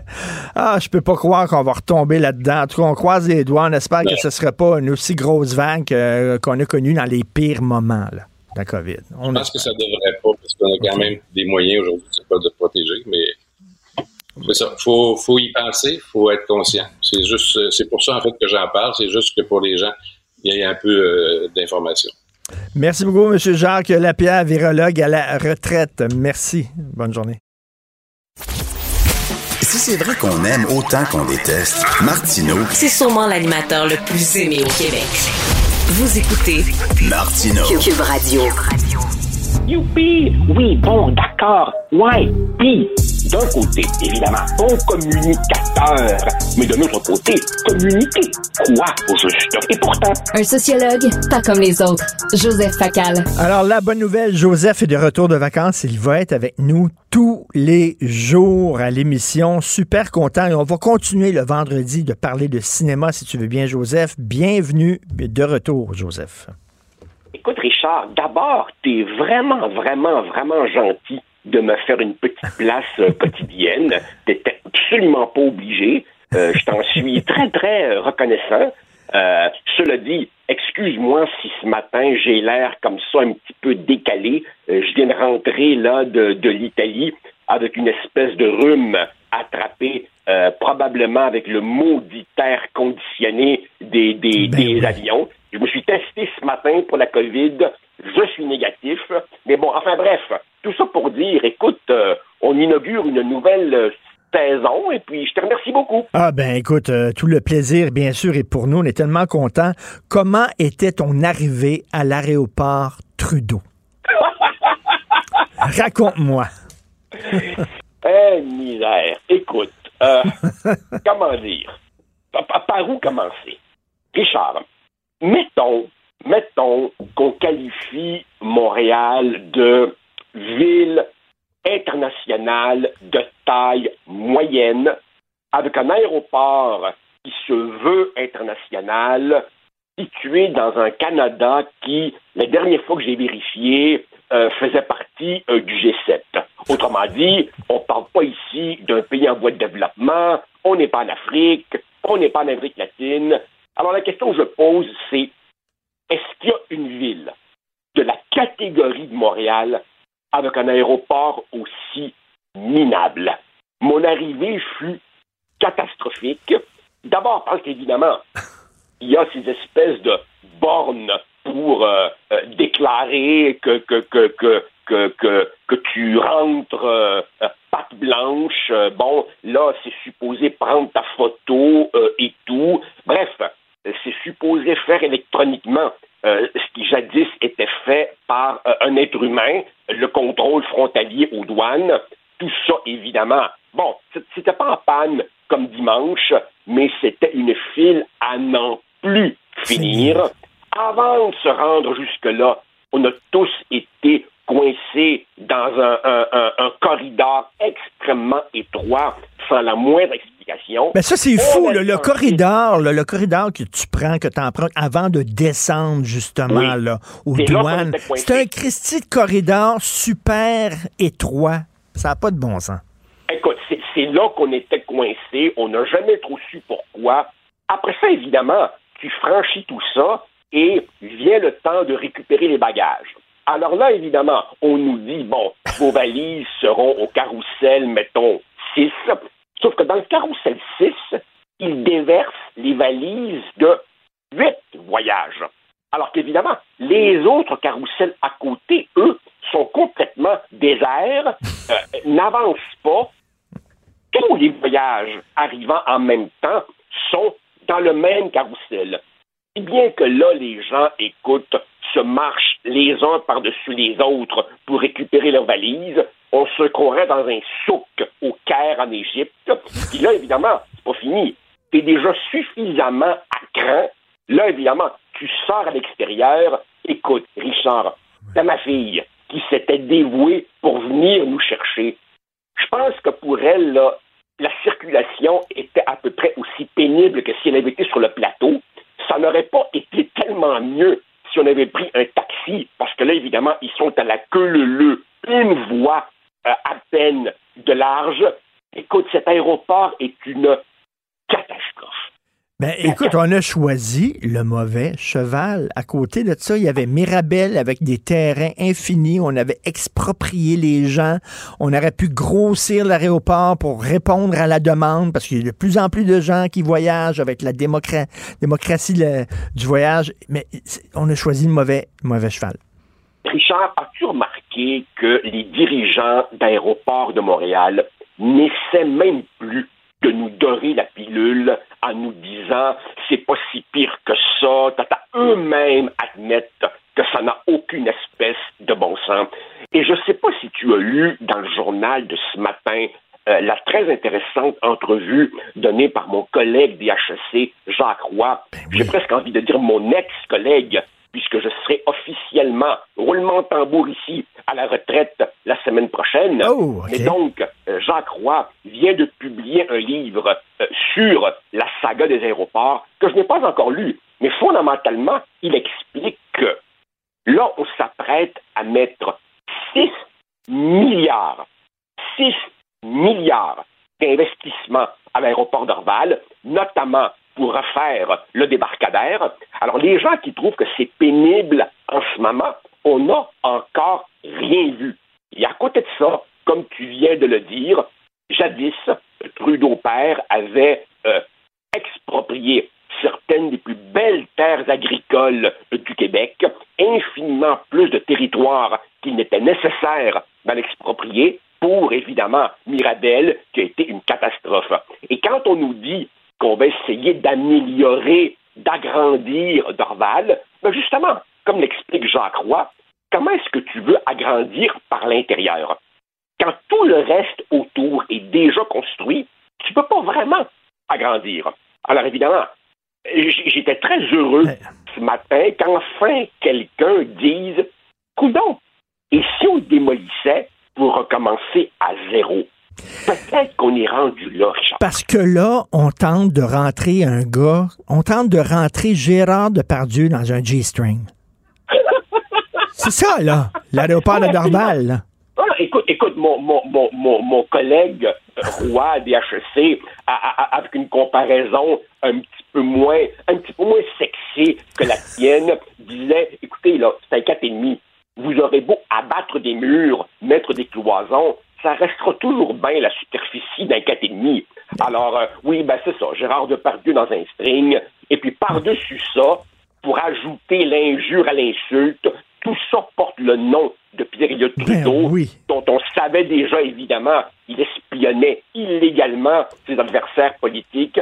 Puis, tu sais, franchement, Richard, ce qui me met la moutarde de Dijon au nez, c'est que les SMAC qui dirigent cet aéroport pensent qu'ils vont améliorer l'expérience client, comme ils l'appellent, en nous mettant des boutiques raffinées, un plus vaste choix de nourriture, etc.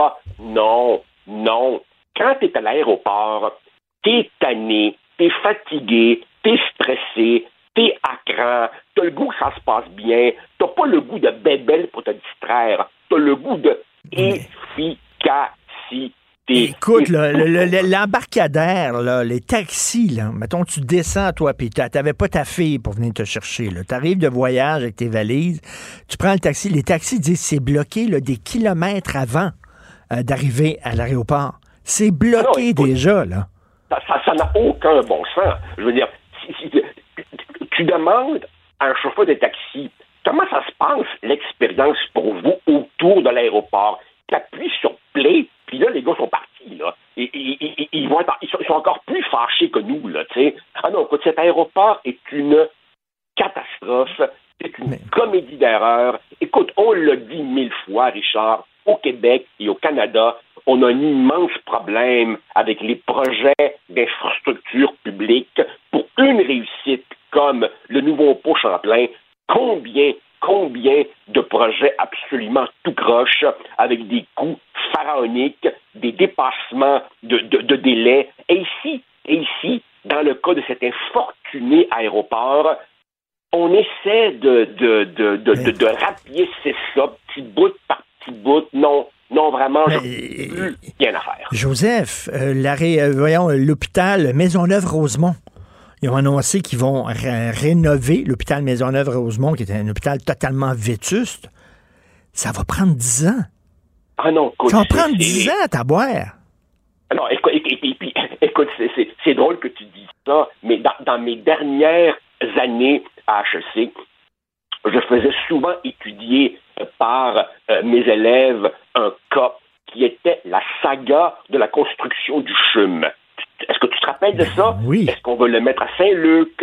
Est-ce qu'on va le mettre euh, euh, euh, au 6000 Saint-Denis? Est-ce qu'on va le mettre dans l'ancienne gare de triage d'Outremont? Et, et je raconte toute la saga d'un gouvernement à l'autre. Et quand mes étudiants lisaient ça, ils me disaient, mais voyons donc, mais la, la, la, la réalité dépasse la fiction. Vous mettriez ça dans un film et les gens diraient, non, non, c'est une satire comme, comme. Tu sais, Non, non, c'est ça. C'est ça. On a un immense problème au Québec et au Canada à faire aboutir des grands projets normalement voués à l'amélioration du service. Joseph, on a construit le CHUM dans un endroit où c'est tout jamais, tout tassé. Là. Vraiment, là, on a essayé de rentrer le chum là-dedans. Je sais pas si tu as vu le nouveau pavillon de l'Université de Montréal qui est à la gare de triage, justement, d'Outremont, le 1000 qu'on appelle. Le pavillon qu'ils ont construit là. C'est magnifique, c'est super. Il y a de la place, il y a de l'espace. Ça aurait été génial, un hôpital là. Mais on disait, ben non, c'est chez les riches. On va construire un hôpital chez les riches d'Outremont. Il faut se rapprocher euh, de- du monde ordinaire. Fait qu'ils l'ont construit là où il est squeezé ici. Euh, Écoute, écoute, mais écoute, quand on a construit le CHUM, pour la petite histoire, on avait évidemment euh, commandé des analyses à, à- à divers experts et le projet initial, qui était le 6000 Saint-Denis, était le projet qui, selon tous les critères, facilité d'accès, facilité de sortie, euh, selon tous les critères, celui qui avait les plus hautes notes. Et on a finalement choisi d'installer l'hôpital dans un site qui était très, très, très euh, euh, qui, qui- qui soulevait énormément de doutes euh, chez, chez- chez- chez- chez beaucoup de gens. Et la suite, évidemment, leur a donné raison.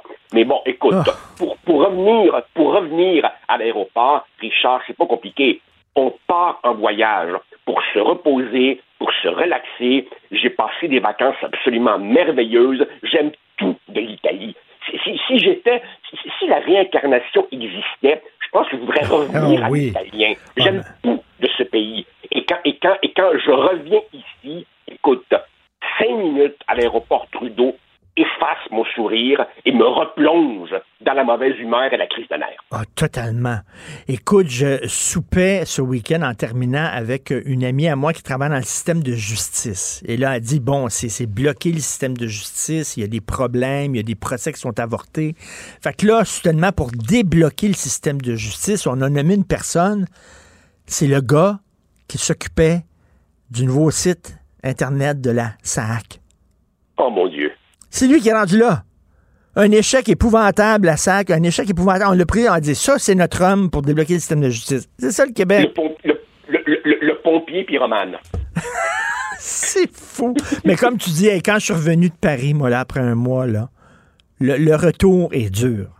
Ah non, le retour est absolument. Écoute, t'as, juste le goût de repartir, là. Mais bon, enfin, écoute.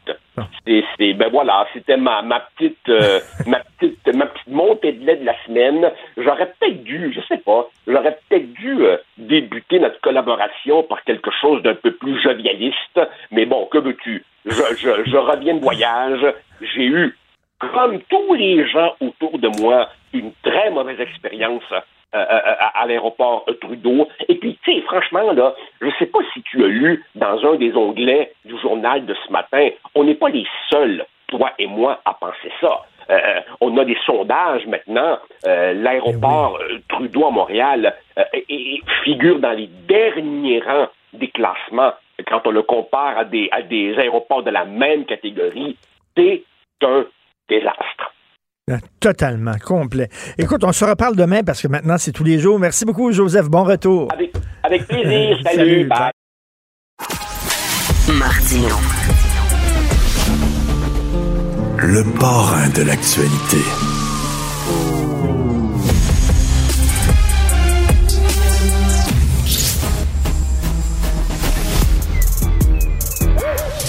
Mathieu Bocoté. Il représente un segment très important de l'opinion publique. Richard Martineau. Tu vis sur quelle planète? La rencontre. Je regarde ça et là, je me dis, mais c'est de la comédie. C'est hallucinant. La rencontre. Bocoté. Martineau. Mathieu, alors Hydro-Québec a décidé de s'immiscer dans le débat sur l'identité de genre. Oui, alors c'est assez fascinant. On le sait, c'est le compte, ce que j'appelle le compte des petits farceurs, c'est-à-dire des gestionnaires des médias sociaux sur, euh, euh, d'Hydro-Québec depuis quelques années déjà ont misé sur une forme de pardon, de communication qui se veut drôle, piquante, qui sait, euh, qui remettrait à leur place les citoyens qui seraient euh, inutilement indignés, tout le tralala. Et là, le problème, c'est que là, il y a une étape qui a été franchie, c'est que dans un débat qui porte sur, je le rappelle parce que c'est important de le dire, hein, la presse canadienne a dit à propos des manifestations de la semaine dernière, manifestations contre les LGBT. Non, Mais non, mais non. Manifestation contre l'enseignement de la théorie du genre à l'école. C'est ça l'objet de la manif. Et quoi qu'en disent ensuite ceux qui veulent déformer son contenu. Et là, Hydro-Québec décide d'intervenir en disant euh, que devant les manifestations qui se sont euh, qui ont secoué le pays, eh bien, ils s'arrangent clairement du côté, puis ils nous disent de l'inclusion et ainsi de suite. Comme si, je leur ai dit, et, et contre la haine, comme si les manifs étaient contre l'ouverture, la diversité, les libertés, et non pas contre la présence d'une idéologie à l'école. Donc, Hydro-Québec décide finalement, euh, au nom de l'engagement social de l'entreprise, que plusieurs ont reproché Hydro-Québec de son intervention en disant, c'est quoi cette affaire-là? Occupez-vous de l'électricité, puis fichez-nous la paix. Euh, eh bien là, non, c'est notre mission comme entreprise d'avoir des pratiques exemplaires pour nous appeler. Ils détournent le débat complètement. Je leur ai fait remarquer sur tabassant sur Twitter.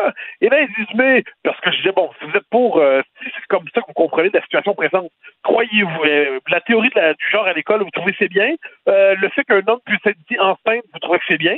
Et là, ils disent, ah, mais c'est pas ça du tout dont on parle. Nous, on prend position pour l'inclusion. Non, mais bonhomme, faut pas nous prendre pour des imbéciles. Le débat porte sur ces manifestations-là et l'interprétation donnée à ces manifestations-là. Et là, ce qui est drôle, c'est que le, pour se porter à la défense d'Hydro-Québec, certains, comme un, un type dont le, il s'appelle Patrick Derry, c'est une forme de, de, de type, en tout cas, c'est pas un type que je, que je prends très au sérieux intellectuellement, mais qui cherche à se faire valoir sur les réseaux sociaux en multipliant des polémiques un peu artificielles, euh, dit Ah, c'est solidaire, il m'a interpellé, il dit Ah, c'est scandaleux, euh, vous vous opposez au respect des gens dans euh, les- de- de- des enquêtes d'affirma- de- d'affirmation de leur identité de genre, vous vous opposez au respect de chacun. Dis non, et lui aussi, et tant d'autres, en ce moment, c'est la stratégie, on pourrait dire, du Parti progressiste, de nous dire tout cela n'était qu'une question, c'était des manifestations haineuses. Et si vous considérez que ces manifestations-là portent sur la théorie du genre à l'école, vous masquez votre véritable agenda, qui serait un agenda justement sous le signe de les, des propos haineux contre la diversité. Donc, on voit tout ce qui se joue en ce moment. J'ajoute en passant qu'Hydro-Québec, sous l'influence de Sophie Brochu, c'est ce que nous apprend euh, Frédéric Lacroix dans un très bon texte sur son blog ce matin ou hier. Eh bien, Sophie euh, Hydro-Québec a intégré l'idéologie diversitaire au nom de l'inclusion dans sa mission, dans ses valeurs et ainsi de suite. Donc, faut voir à quel point cette idéologie-là, c'est pas un truc, c'est pas une lubie. Ça traverse l'ensemble des structures de pouvoir dans nos sociétés. C'est rendu à Hydro-Québec, c'est dans l'État. Puis, je dirais que François Legault, qui prend la pause équilibrée à travers tout ça, ne semble pas se rendre compte qu'au-delà des équilibres artificiels qu'il propose dans l'espace public, cette idéologie-là est déjà partout présente dans l'État québécois. Il devrait euh, s'en préoccuper. Écoute, euh, euh, bon, qui disent, nous autres, comme gros employeurs de l'État, on est pour la diversité, l'inclusion. C'est correct. Tu dis ça, puis après ça, c'est fait, puis tu penses à autre chose. Là, c'est qu'ils répondaient aux gens qui disaient, vous n'avez pas d'affaires, vous impliquer là-dedans, parler d'hydroélectricité, c'est tout. Là, ils leur répondaient, et de façon méprisante, écoute, là, ils disent, les, les personnes qui sont derrière euh, le compte Twitter de Hydro-Québec sont tous des universitaires, euh, euh, tu sais, comme d'un mépris incroyable. Oui, oui, non, non, mais, mais c'est, effectivement, il y a, il y, a tout- il y a, il y a un immense sentiment de supériorité, de condescendance morale, de signalement moral. Mais moi, je je t'aimerais, permets-moi des accords avec toi. Moi, je me suis dit, dans le débat présent, là, dans le débat présent, l'enjeu d'Hydro-Québec, là, c'est simplement de s'assurer que les Québécois aient de l'électricité à bon prix ne soient pas pris à la gorge par la question des factures d'électricité. C'est ça le job d'Hydro-Québec. C'est pas dans un, dans, un débat qui objectivement divise la société, euh, entre, je crois, une immense majorité de gens qui disent que cette théorie-là n'a pas sa place à l'école, et d'autres qui voudraient qu'elle y soit. Euh, le job d'Hydro-Québec, c'est pas de prendre parti. Dire, il faut arrêter cette notion de responsabilité sociale de l'entreprise justifie un activisme du, de, soit des entreprises privées, soit des entreprises publiques qui euh, transforment l'entreprise en lieu de militantisme. Dire, Si quelqu'un à Hydro-Québec, demain matin, s'oppose à la théorie du genre, est-ce qu'il a encore sa place en entreprise? Ou est-ce qu'il doit désormais prêter serment d'allégeance à cette théorie? Mais écoute, c'est pas moi qui le dis, c'est eux autres. Ils sont quatre personnes à s'occuper du compte Twitter d'Hydro-Québec. Ils sont quatre personnes. Et là, ils commencent à dire euh, aux gens qui euh, posent des questions, vous êtes intolérants, vous êtes violents, etc. Mais de quoi ils se mêlent au juste, Christy? Ah ben moi, je trouve qu'il y, a- il y a quatre emplois là qui sont manifestement là, au prochain plan de rationalisation de Hydro-Québec. Ce serait pas, voilà quatre emplois qui devraient pas exister. C'est-à-dire, je m'excuse, les militants diversitaires au nom d'Hydro-Québec, je m'excuse, mais non. Ça n'a pas sa place dans une entreprise. Quelqu'un qui est un militant comme ça, puis encore moins dans une entreprise publique. Et qui se comportent comme des petits commissaires politiques, en fait. Puis le mépris à l'endroit du commun des mortels, le mépris à l'endroit des citoyens, le mépris à l'endroit des gens ordinaires, le mépris de, de l'inquiétude légitime du commun des mortels, c'est quoi cette affaire-là? Mais il faut voir, il y a tout un dispositif qui se met en place en ce moment, c'est fascinant. Je lisais Radio-Canada Nouveau-Brunswick, je pense que ce matin, et là, on nous dit que les manifestations qui qu'on voit en ce moment, dans les faits, c'est une manifestation haineuse pilotée par l'extrême droite. Et les seuls qui sont pas haineux dans ces manifestations-là, ce sont les ignorants qui ont pas compris puis qui sont pas assez éduqués pour savoir pourquoi ils manifestent. Mais, mais je m'excuse, là, c'est c'est le discours de Justin Trudeau et de Valérie Plante. C'est exactement ce qu'ils disent. Mais bien sûr, non, mais en fait, ils incarnent. Ces deux-là incarnent, en fait, cette idéologie. Ils incarnent ça. Euh, Justin Trudeau, c'est celui qui a dit que le Canada n'avait d'autre identité que cette diversité, sa quête d'une diversité toujours plus grande. Washington Post en 2015. Valérie Plante, euh, elle incarne le discours diversitaire de manière caricaturale. Et là, on voit que sur cette question-là, puis là, on va nous dire chaque fois, toujours l'argument, on nous dit, ah, pourquoi vous vous préoccupez de cette question-là? Ça représente tellement peu de gens. Alors, si ça représente tellement peu de gens, pourquoi faut transformer la société au grand complet pour ça? C'est quand même. Et là, si je ne me trompe pas, c'était à tout le monde en parle hier soir. L'experte, entre guillemets, invitée pour parler de ces questions-là, a parlé de sexe assigné à la naissance. Non, non, non. Le sexe est constaté à la naissance. Pour les enfants intersexes, OK, il y a une exception, très bien, mais pour l'immense majorité, eh bien, le sexe est constaté à la naissance. Et dire le contraire, c'est de l'anti-science, c'est de la fausse science. Et euh, je suis fasciné de voir à quel point on a aujourd'hui un discours anti-scientifique qui est devenu dominant sur ces questions-là, qui sacrifie des leçons élémentaires de l'anatomie, de la biologie, parce qu'on est dans cette logique où l'homme veut tellement s'auto-créer qu'il veut même inventer son propre sexe, son propre genre, comme il dit aujourd'hui. Tu connais d'ailleurs la formule, on parle désormais du droit à l'autodétermination. Le droit d'autodétermination, c'est le droit d'autodétermination des peuples. Hein? C'est-à-dire les peuples pour se gouverner eux-mêmes. C'est pas le droit de se de s'auto de s'auto-engendrer euh, euh, en, en- en sacrifiant, comme je le dis, biologie, anatomie, leçons élémentaires de la science. Mais hier soir, Radcam était dans un discours anti-scientifique, euh, ce qui est assez inquiétant quand même. Ça fait penser à bien des égards au discours de ce qu'on appelait le marxisme scientifique à l'époque. hein. C'est-à-dire, euh, une idéologie se proclamait science et considérait que tout ce qui n'était pas dans cette idéologie-là relevait d'anti-science. Ben, on y est. Écoute, rapidement, en terminant, dans le devoir, il y avait un texte dans le devoir en disant euh, on a donné la parole à un chercheur puis qui disait c'est l'extrême droite euh, qui était contre les trans dans la rue, l'extrême droite. Et la photo, la photo pour illustrer ce texte, tu vois six femmes voilées. Six femmes voilées. Alors, tu dis, là, tu lis, le texte, tu lis le texte du devoir, jamais on parle de ça. On parle de l'extrême droite, jamais on parle des musulmans radicaux. Non, mais ça, c'est, ça, c'est. Ça, c'est l'argument du devoir, c'est l'argument de Radio-Canada, c'est l'argument euh, en France du Monde, c'est l'argument en Belgique, euh, parce qu'il y a des manifestations semblables, par ailleurs beaucoup plus violentes, là, où des fous ont feu à des, des écoles, c'est vraiment malade. Mais cela dit, euh, on nous dit, quand on constate que la manifestation, il y a une très grande présence de musulmans ou de gens issus des minorités euh, ethnoculturelles, des gens issus de l'immigration, eh bien là, on va nous dire, ah, mais c'est qu'ils sont manipulés par l'extrême droite. Donc ces gens-là sont des, nos amis jo- journalistes sont des conspirationnistes. Sont des, j'accuse, j'accuse de devoir Radio-Canada de conspirationnisme. Parce que ils nous disent, là, il y a l'extrême droite, catégorie nébuleuse et fantomatique qui tiendrait tout, euh, qui tiendrait les ficelles de tout. Et là, il y aurait de, ils- qui utiliserait sournoisement les minorités, dont les musulmans, pour contester l'émancipation des LGBTQ2T+. Non, mais c'est exceptionnel. C'est du conspirationnisme à deux balles, c'est du conspirationnisme euh, vraiment pas évolué. Mais ces gens-là ont toujours besoin d'un grand méchant qui tirerait les ficelles. Donc là, c'est l'extrême droite qui manipulerait les minorités. C'est- c'est- C'est c'est du génie.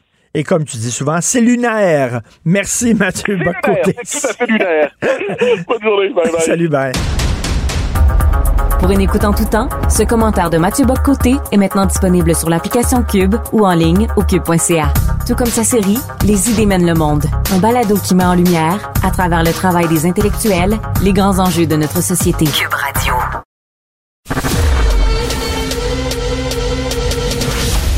Richard Martineau. Narrateur de l'actualité. Alors, nous discutons avec Christian Rioux, l'excellent correspondant à Paris pour le quotidien Le Devoir. Christian, le pape euh, François est allé à Marseille et a rabroué finalement la France concernant sa politique d'immigration. Est-ce que nous avons un pape woke, Christian? Euh, nous avons un pape, euh, en tout cas, qui semble assez euh, sensible effectivement euh, aux questions woke. Euh, et vendredi, le pape est arrivé, il est tout de suite allé monter à Notre-Dame de la Garde. Là, vous savez, c'est la grande cathédrale qui domine là, qui domine Marseille, qui est allé se recueillir devant un, monument aux marins morts et, aux gens disparus en mer.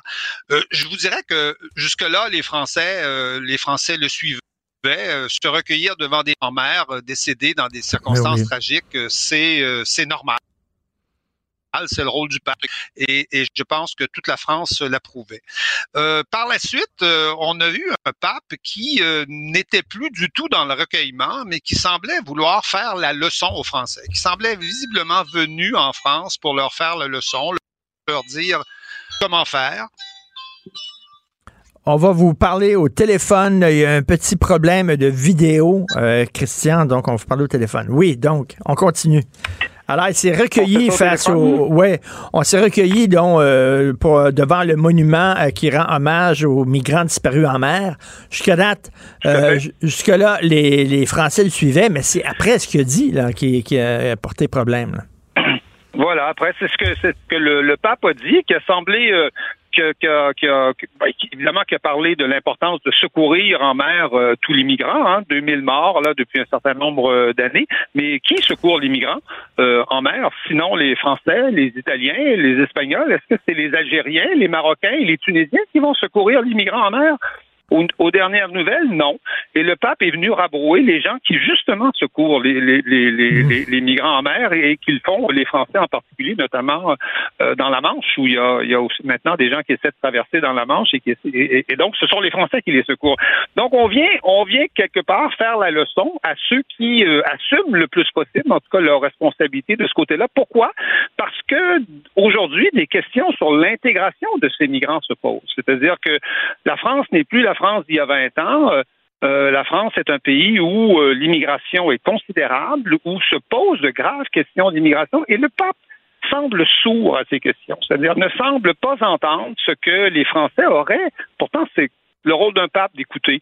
Hein, pour avoir suivi quelques visites de pape, pour en avoir accompagné euh, en Turquie, euh, euh, être allé même au Vatican en reportage au moment de la nomination de François, c'est le rôle d'un pape que d'écouter les peuples. Mais on sent, on a le sentiment que ce pape est, est sourd à l'idée d'écouter les Français et de et d'entendre pourquoi 80% des Français, je vous parle pas de, je vous parle pas de d'une petite minorité de Français, 80% des Français pensent aujourd'hui qu'il faut euh, ralentir les flux de migration, qu'il faut mieux intégrer les immigrants parce que c'est ça le problème en France. Et, 80 euh, des Français qui pensent que l'immense majorité des gens qui cognent à leur porte ne sont pas des, des, des, des véritables, de véritables demandeurs d'asile, de véritables réfugiés, mais sont des, tout simplement des migrants, euh, des migrants économiques. Et Christian, le pape ne dit rien sur le crime organisé qui profite de ça, de cette crise-là, parce que les, les autres, ils font de l'argent avec ça, en faisant du trafic d'êtres humains. Et il ne dit rien sur certains euh, États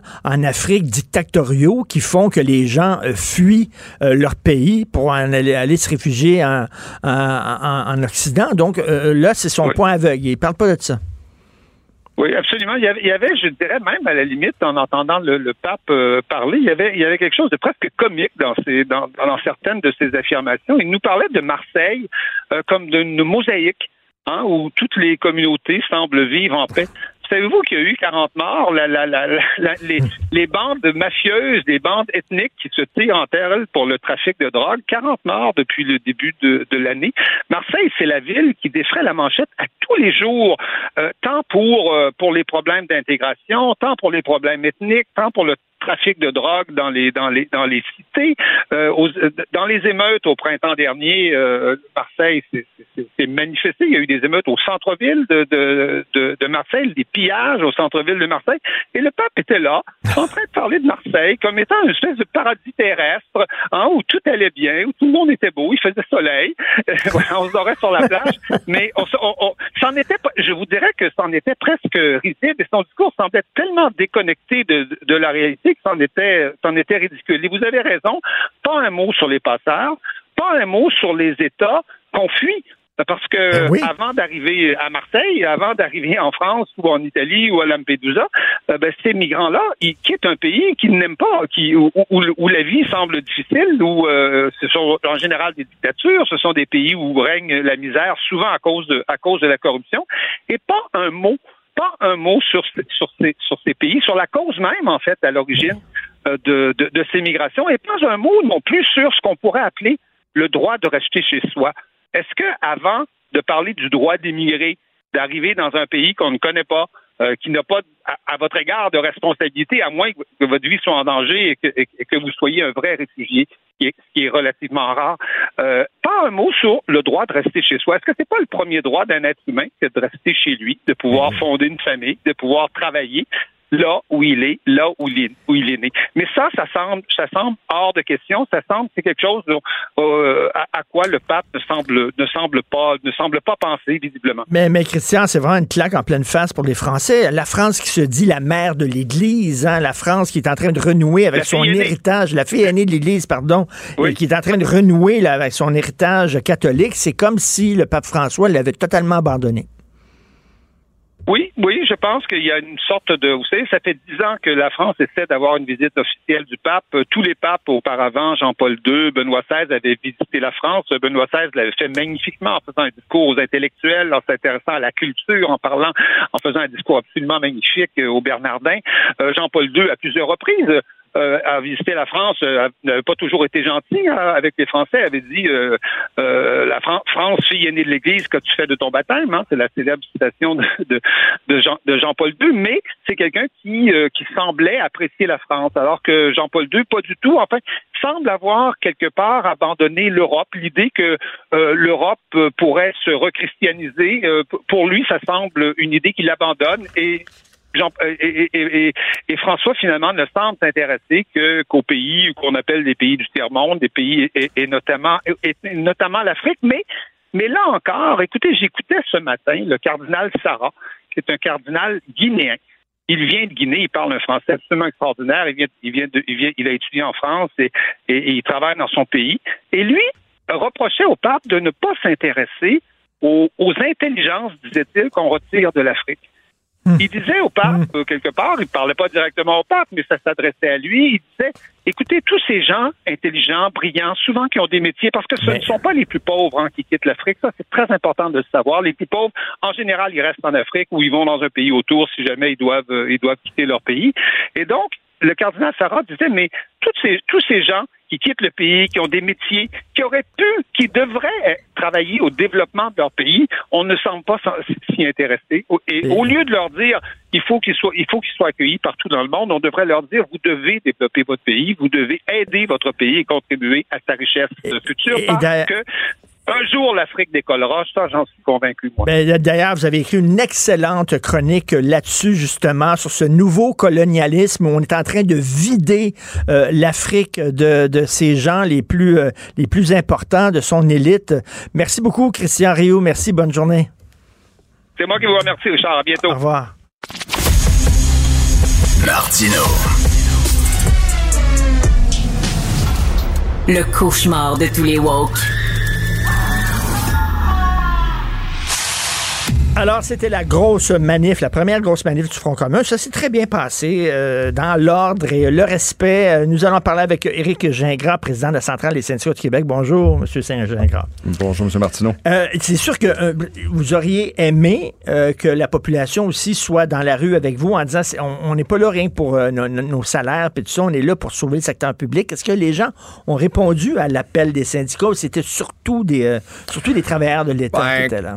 Au- Autant le chiffre est difficile à, à vraiment trouver, là, parce qu'on parle de plus de 100 000, d'autres parlent de 75 000.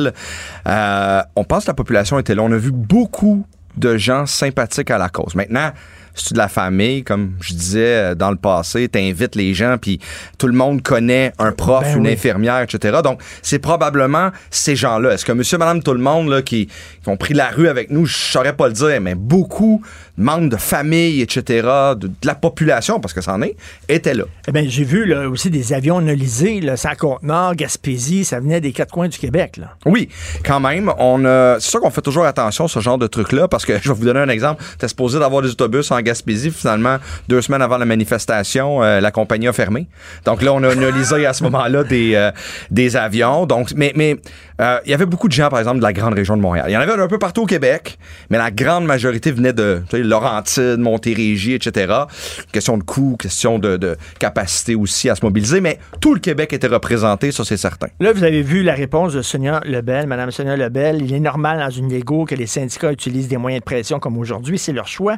Et là, elle écrit oui, le salaire, c'est important, mais on doit absolument organiser le travail dans nos écoles et nos hôpitaux d'une façon plus efficace. Puis là, on a l'impression que sa stratégie, c'est de dire, nous autres, c'est les conditions de travail. Le, le salaire, oubliez ça. Hmm. Vous n'aurez pas d'augmentation de salaire. Hmm. On peut parler, par exemple, de vos conditions de travail. Seriez-vous prêt à ce compromis-là? Je pense que les, les- les- les gens disent, ben, ils ont eu des- quand même des assez bonnes augmentations. Le, le- le- la, guerre, c'est plus les conditions de travail. Ouais. Là, Ouais. là, je donnerais pas la bonne réponse, là. Ça prend les deux. Euh, 9% sur 5 ans, là. Ça n'a pas de sens. Oui, mais les profs, le- le- les, profs ont eu des bonnes. Là, vous dites, oui, mais il n'y a pas seulement les profs dans les Et, et même les profs, a- et depuis l'inflation, parce que ça, c'était dans l'autre négo, là, qui ont eu un- une augmentation, euh, là, tout dépendant, euh, c'est autour de 5 de plus, qu'ils méritent, effectivement. Mais euh, là, il est en train de fondre au- comme peau de chagrin, là, euh, ce 5 de plus-là avec l'inflation, parce que pas eu d'augmentation, nous autres, euh, le, le 1er avril. On est en négociation. Et l'inflation n'arrête pas d'augmenter. Le CPQ, Conseil du patronat, prévoit des augmentations euh, dans le secteur privé autour de 4 points quelques cette année. Euh, on lève la main pour on dit, ben nous autres aussi, là. Fait que c'est sûr que quand on offre 9% sur 5 ans, c'est même pas 2 Mais là- par année. Mais là, le gouvernement, Conseil du Trésor dit 1% d'augmentation de salaire, c'est quoi? C'est 60 millions? C'est 600 millions. 600 millions. 600 600 millions. millions. Vous êtes, vous, vous êtes un militant, vous êtes, euh, vous défendez aussi les travailleurs du secteur public. Les travailleurs du secteur public sont aussi des contribuables. Oui. là. Quand ils voient leur chèque, là, ils voient le- le- la, la portion qui va à l'impôt, puis ils payent beaucoup de taxes. Est-ce que vous- il faut tenir compte aussi de la capacité de payer du Québec? Là? Ben- dire, l'argent ne pousse pas dans les arbres, malheureusement. Là. Ben, nous, on n'est pas comme les, euh, les, les députés. Là. On ne demande pas 30% une année. Nous, on est capable de répartir ça sur plusieurs années. Donc, ça, c'est déjà une façon de, euh, de prévoir ça. Mais en même temps, c'est un choix politique aussi. Veut, veut pas. Là. Quand tu fais le choix de, euh, d'envoyer euh, pour 500 dollars à la, la population méritait fort probablement aussi de le recevoir, ça coûte 3 milliards 500 000, ben, c'est un choix politique que tu fais ça. Quand on donne à des compagnies euh, qui viennent ici pour les, la filière des batteries, tu donnes des centaines de millions, c'est un choix politique. Nous, ce qu'on demande, c'est que le choix politique de payer du personnel mieux puis de s'occuper des conditions de travail, parce que j'ai dit ça jouait des deux côtés. Ben, c'est un choix politique qu'il devrait faire aussi. Maintenant, est-ce qu'on cherche à mettre d'o- d'opposer les syndicats à la population? Ben là, c'est pas la première fois qu'on voit ça. là. Là, M. Hainaut, euh, c'est ça, de la CSN, qui était euh, ce matin ici à Cube, qui disait, François Hainaut, il a déjà eu 18 rencontres. Entre les gens du Front commun et le gouvernement. 18 rencontres qu'il y a Ouais. eu, là. Et ça s'est passé comment? Et c'est- c'est- c'est- il a dit- comment ça se fait? On est encore dans un cul-de-sac après 18 rencontres. Parce qu'on s'explique nos demandes. On est là, là, présentement. Puis, est-ce que c'est normal? Non. C'est pour ça qu'on veut que ça, ça débloque. Là, maintenant, on s'attend à ce que, là, on fait une grande manifestation, on va chercher des, des mandats qui sont très forts. Puis ça, je dois vous dire que les membres ont des attentes, puis ils nous, ils nous le démontrent à travers grande mobilisation de 100 000 personnes en fin de semaine, puis des votes de grève où personne se fait tirer l'oreille pour donner des mandats forts. Mais là, on va s'attendre à ce que le gouvernement, justement, pour pas faire un autre 18 rencontres puis qu'il se passe rien, arriver avec des réelles discussions. Puis là, c'est pas le cas pour l'instant. Est-ce que ça se peut que le syndicat fasse partie du problème aussi? C'est-à-dire, Jamais. Madame, Madame Lebel, Madame Lebel dit, euh, il faut convaincre les syndicats de nous donner plus de souplesse dans les conventions collectives. C'est primordial qu'ils fassent leur bout de chemin là-dessus. Et il y a beaucoup de gens qui disent, comme les corporations, vous, êtes trop, vous figés, vous n'êtes pas assez souple. Puis ça fait partie d'un des problèmes que c'est tout croche en éducation et en santé. Je peux comprendre qu'on peut dire ça, mais moi, j'invite tout le monde à regarder, là.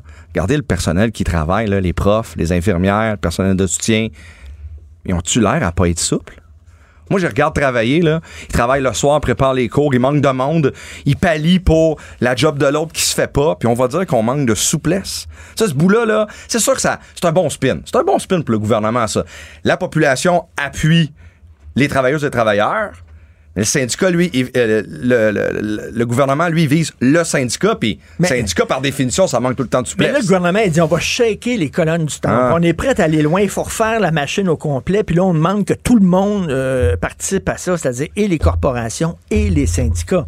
On sait que, bon, euh, l'être humain est ce qui est. on, on veut pas revenir en arrière, puis on veut pas perdre nos acquis, puis tout ça. Mais tu sais, là, quand on dit, là, il faut, c'est revoir la machine au complet. Ça va vous demander de peut-être laisser tomber certains acquis que vous aviez, de faire les choses autrement, puis tout ça, pour que ça glisse mieux. Faire les choses autrement, j'en suis. Laisser tomber des acquis, qu'est-ce qui reste à laisser? Quand vous demandez à un prof là, ou une éducatrice, vous demandez qu'est-ce que tu serais prête à laisser aller? On va dire, j'ai rien à laisser aller. Moi, je travaille, là. Je fais mon 37h30. C'est, ça, c'est si elle chanceuse d'avoir un job à temps plein parce que souvent, ils sont précaires. Mais là, après ça, est-ce qu'on peut se parler de, d'affectation, de, de façon d'être affecté dans une école ou dans un centre? Ben oui, on va s'en jaser. Mais en même temps, faut pas utiliser le problème de pénurie pour aussi faire essayer de faire ce n'ont pas été capables de faire dans les dernières années, dans les dizaines de, euh, dans les dernières décennies, parce que présentement, l'employeur, là, il y a une belle opportunité d'être un employeur de choix puis de bien traiter son monde. Faut pas en profiter pour essayer de squeezer quelque chose puis retirer, par exemple, des éléments du régime de retraite en disant, ben, on va enlever, parce que là, c'est ça qui est proposé, on va, on manque de monde, on va les garder plus longtemps. Fait qu'on va enlever des, euh, des éléments du régime de retraite pour qu'ils puissent la prendre plus tard. Ben là, on dit, mais ça fait 35 ans, puis les gens quittent présentement. Même, même s'ils ont un régime de retraite, là, ils quittent quand même. Là, la meilleure idée qu'ils ont trouvée, là, c'est de changer le régime pour les garder plus longtemps avant qu'ils aient accès au régime. C'est après 35 ans, là. C'est pas après 22, là. C'est après 35 ans. Hey, on va les rendre jusqu'à 37, 38. Ben non, là, allez pas là. C'est pas ça ton emploi. Il y a pas personne qui fait ça au privé présentement. Alors, c'est une négo, j'en conviens. Donc, on va, on va avoir des discussions. Il y a des choses qu'on va accepter fort probablement à la fin. Mais de là à dire que c'est revoir tout, ben, il faut s'occuper du personnel. Mais- Je dis toujours que c'est ça qu'il faut faire. Là, la- euh, bon, c'est comme une partie de tennis. Vous avez fait le service, puis là, la balle est dans le camp adverse, elle est à l'autre bord du filet. C'est ce qu'on considère. Fait que là, on attend le, le- le retour de balle. Ben, Du gouvernement. Là, présentement, la balle est effectivement. là, vous, dans vous, euh, vous avez déjà commencé à prendre des votes de grève et tout ça. Vous avez vu Michel Gérard qui a écrit une Mhm. excellente chronique. Michel Gérard qui dit tabarnouche qui sont tirés dans le pied, euh, le gouvernement, en se votant une augmentation avant même de négocier. Il avait raison, mais à la fin de son texte, il y avait un tableau avec les chiffres de la statistique du Québec qui démontre encore, c'est des chiffres, les faits sont là, les fonctionnaires sont plus payés que les gens du secteur privé. Là, les gens sont prêts à vous suivre mais en disant Hey, Christy, quand même, là, nous autres, on n'en a pas eu des augmentations. Puis nous autres, si on sort dans la rue, tout le monde s'en crise. Tandis que les fonctionnaires, quand ils sortent dans la rue, vous paralysez le gouvernement. Mais en 2023, c'est qui qui n'a pas eu d'augmentation de salaire? Là? Il y en a beaucoup, là, quand même, on va se le dire. là. Présentement, là, moi, j'entends le ministre Fitzgibbon, et non le moindre, le ministre du Travail, M. Boulay, qui disent hey, présentement, là, dans le secteur pri- privé, là, c'est les employés qui ont le gros bout du bâton. Ils le disent ouvertement. Ben, moi, j'aimerais ça qu'ils le disent aussi du secteur public. Puis je comprends qu'il y a des coûts rattachés à ce qu'on demande, mais et là, c'est là-dessus, moi, qu'on pense que la population va nous suivre malgré tout. C'est qu'ils voient très bien que ça tient de la broche présentement. Donc, on veut avoir du monde. Ils veulent avoir des services. Ça tient de la boche, mais en même temps, euh, tu sais, je reviens là-dessus, là, l'argent euh, pousse pas dans les armes. Ça, ça devient un choix politique. Là, on, on est en train de voir, l'aéroport va peut-être falloir le, le- le refaire au grand complet. On sait que c'est fédéral, mais quand même, il y, y a- il y a des besoins énormes. là. Mais ça, il y en a partout des besoins. C'est pour ça, c'est ça une négociation. Mais entrons à la table de négociation une réelle volonté de pas se faire de, de pas se faire de spin médiatique, mais de dire, écoutez là, vous méritez de meilleurs salaires. Maintenant, comment est-ce qu'on est capable de regarder tout ça? On est prêt à jaser de ça. Mais c'est pas vrai que tu as un spin où tu dis, ben non, c'est assez. Vous aurez assez avec ça, mais soyez plus flexible. Non, non, non, ça marche pas comme ça. On va discuter, on veut trouver des solutions, on comprend, mais une école, là, on peut pas la fermer le lundi Mais là, comme vous, un vous restaurant. savez, là, vous êtes un, un- un vieux renard malgré euh, vos- vo- votre, votre jeunesse. Euh, vous savez comment ça se passe. Le gouvernement va laisser traîner ça. Puis là, vous, ben, vous allez faire un, vote de grève illimité. Puis là, les gens vont être en crise parce que là, ils n'auront plus des services qui, qui auront droit. Puis ils vont faire pression au gouvernement. Le gouvernement a tout intérêt à laisser traîner ça, à vous envoyer en, grève illimitée. Va faire leur affaire si vous sortez, là. Ben, ça fait 50 ans qu'il n'y a pas eu de grève générale limitée. Il y a des raisons pour ça parce que on fait ça en front commun comme ça, ça fait 50 ans qu'il n'y en a pas eu. Parce que euh, les gens n'étaient pas au niveau de mobilisation, puis au niveau, j'aime pas ça dire la colère, mais au niveau d'attente énorme envers son emploi. D'écœurantite. On va le dire comme on ça. voit. On va le dire comme ça. Donc, est-ce que le gouvernement aura un réel intérêt de se rendre jusqu'à quelque chose qui ne s'est pas- pas fait depuis 50 ans? Moi, je persiste à dire que non. Et je le répète, c'est pas notre but de nous rendre là.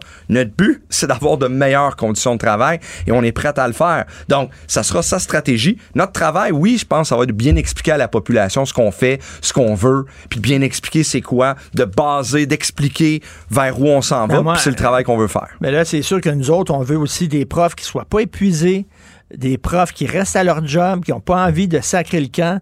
Euh, on a le goût d'avoir des infirmiers, des infirmières aussi qui n'ont pas fait deux quarts de travail, puis qui sont super cernés comme le docteur François Marquis. c'est pas ça qu'on va avoir, c'est sûr. Donc là, on a des intérêts communs. Oui. La population, puis vous Oui, autres. là. effectivement. Puis un enfant qui arrive dans une école, là, qui est pris en charge par une éducatrice parce qu'il arrive à 7 heures le matin, là, puis il est pris en il veut avoir son éducatrice qui est là, qui s'occupe de lui.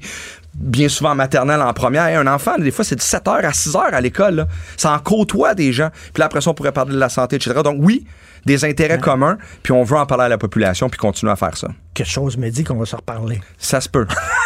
ça se peut. C'est Éric Gingras. Merci beaucoup, président de la Centrale des syndicats du Québec. Merci et bonne chance. Merci, M. Martineau. Martino. Des fois, quand on se sent contrarié, ben c'est peut-être parce qu'il touche à quelque chose. Oublions jamais de placer les choses en perspective. Ça aurait dû être une grande célébration. C'est quand même gros ce qu'on évoque là. Très significatif pour bien comprendre tout ce qui s'est passé. Un professeur, pas comme les autres. Lutte la liberté. Selon un sondage ABC, tu m'as envoyé ça, Luc, Trump jouerait d'un appui de 52% et écraserait Biden. He's back! C'est fou! Choisissez votre film d'horreur ou votre suspense préféré et euh, je pense qu'on va réussir à le surpasser. Euh, et ça peut laisser effectivement... ça ça peut effectivement vous, vous empêcher de dormir éventuellement ou vous réjouir selon parce que euh, parmi nos auditeurs il y a des euh, il y a des deux camps où il y a des gens qui euh, se réjouissent bien sûr de la, de la montée de, de Donald Trump. D'abord prendre la peine de, de mentionner, c'est le seul sondage jusqu'à maintenant qui va dans cette direction. En même temps, ça coïncide avec, et ça, on en a discuté ensemble, ça coïncide avec une montée d'inquiétude ou d'angoisse des démocrates par rapport aux performances répétées et mauvaises de Joe Biden Ben, dans mais les Luc, sondages. Luc, Écoute, si j'étais si, j- 10 si j'étais démocrate, je dirais comme Gilles Latulippe, faut placer Pépère. faut placer Pépère. Avec Gilles Latulippe, il me vient, il me vient d'autres images. Je pense que je préfère éviter. Là, je, pas que j'ai le rire de son ancienne co-animatrice habituellement. Mais, euh, mais écoute, euh, il y a des pressions là, et c'est de plus en plus sérieux. M. Biden lui dit non. Euh, grosso modo, ce qu'il dit en anglais, c'est chill, relax. On n'est pas rendu encore à l'élection, ça va Ouais. se replacer. Et je lisais en fin de semaine quelles sont les chances que ça survienne qu'on veut lui donner une image plus, désolé pour l'anglicisme, plus cool. Donc, on a dit, euh, c'est pas l'image du Dark Brandon, là, le, le, le matamor prêt à résister à tout qu'on va voir. C'est plutôt quelqu'un que vous allez trouver particulièrement décontracté et sympathique. Ça ne suffira pas. On Luc, en est Luc, déjà Luc, Luc, là, les, élections américaines, c'est dans un an? Oui. Ben Biden va être plus vieux d'un an. Penses-tu que ça va s'améliorer, toi? Non, puis écoute, les, les, les, les- d'abord, les, incidents, qu'ils soient, qu'ils soient réels, allégués, mais les, incidents de, de confusion, de maladresse, je l'ai déjà répété, un octogénaire, ça va lui arriver plus souvent que ça risque de t'arriver à toi, à moi ou à quelqu'un d'encore plus jeune. Mais ce que ça fait, c'est que ça vient entretenir une perception que l'on fasse de l'agisme ou pas, de plus en plus de démocrates n'en veulent pas. Et si vous demandez aux Américains quel candidat suscite le plus d'enthousiasme, il n'y en a pas. Et c'est en partie ce qui explique que Donald Trump soit devant Joe Biden. À égalité, ça c'est au mieux pour Joe Biden, ou si le, coup de sonde d'ABC devait s'avérer, écoute, c'est dramatique. On a un candidat qui a fait ce qu'il y a de pire en politique qui est assailli par les poursuites judiciaires, dont l'ancien conseiller vient encore ni plus ni moins de traiter des anciennes euh, membres de l'administration de pute ou pas loin, Peter Navarro pour ceux qui, chercheraient l'origine de, cette déclaration-là. On a ces gens-là, on a Giuliani qui lui aussi multiplie les, procès, les déclarations fantasques et qui en plus est dans le rouge tellement il ne parvient plus à se défendre c'est tout cette espèce de, d'entourage-là qu'on préfère à Joe Biden. Si les démocrates ne reçoivent pas le message dès maintenant, ben écoute, il risque d'être trop tard. Et euh, Mitt Romney va avoir un livre bientôt. C'est un livre de Mitt Romney, c'est un livre écrit sur Mitt Romney, mais en tout cas, ça va être dur envers les républicains. Oui, le, livre s'appelle Mitt, Romney, euh, oui, pardon, Mitt Romney A Reckoning. Donc, grosso modo, c'est l'heure des comptes. Et euh, c'était bien, toi et moi, on a partagé d'ailleurs une lecture commune qui est euh, un article qui, qui publie, qui euh, diffuse des extraits du livre. C'est dans le magazine Le Vénérable The Atlantic. Je dis de Vénérable parce qu'il est là depuis quoi, 150 mhm. ans. Donc, The Atlantic nous rapporte des déclarations qu'on peut tirer du bouquin qu'on n'a pas lu, auxquelles on n'a pas eu accès en général. ça, ça, va être publié bientôt. Et, et ce qu'on entend est troublant. D'abord, un, Mitt Romney ne se présente pas comme une vierge offensée, ne se présente pas comme quelqu'un qui, n'est plus un républicain. Il a donné dans le jeu de Donald Trump, et ça, c'est important de le savoir avant de commencer la lecture du bouquin et ce qu'il a à dire sur les républicains. Mitt Romney a déjà accepté l'appui et l'argent de Donald Trump, et on se rappellera peut-être, c'est peut-être la source aussi en partie de ses frustrations, que Donald Trump, pour se donner bonne figure auprès de l'ensemble des républicains, avait cassé la croûte avec Mitt Romney, alors que euh, Donald Trump tentait de devenir le candidat républicain en 2016 euh, pour l'élection présidentielle. Et Romney s'était littéralement humilié. On avait eu l'impression qu'il marchait sur ses principes, qu'il avait tendu une branche d'olivier à Trump, qui s'est tout simplement servi de lui comme il s'est servi de bien des gens avant de leur virer en bon québécois debout dans ses shorts.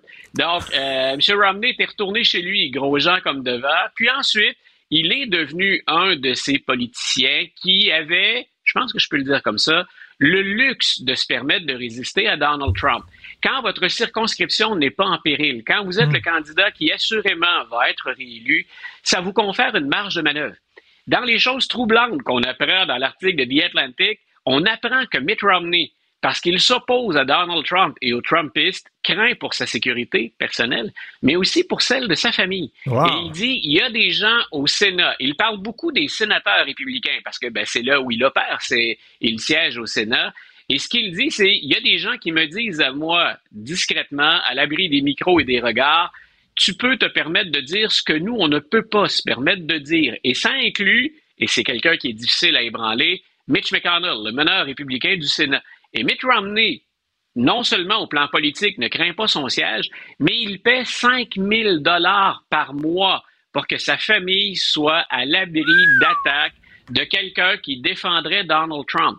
Ce que ça nous dit, un, c'est à quel point lui craint, mais en même temps, il est fortuné, M. Romney. Les fins de mois ne l'inquiètent pas trop. Euh, mais ça veut dire qu'il y a d'autres personnes qui ont été menacées. Si Romney prend la ben peine d'avoir une sécurité personnelle, ben au-delà de la sécurité dont il jouit comme sénateur américain, parce qu'on protège les politiciens aux États-Unis, c'est sa famille qui le protège. Ça veut dire qu'il y a d'autres personnes au sein du Parti républicain qui ont été victimes de ce chantage, de ce tordage. Des, canailles. Et écoute, tu dis que des Atlantic, 150 ans. Tu sais que Joe Biden était camelot au tout début pour les Atlantic. C'est lui, lui qui le parle. C'est lui qui le pensait. Merci beaucoup, Luc La Liberté. À demain. Salut, bonne. Salut.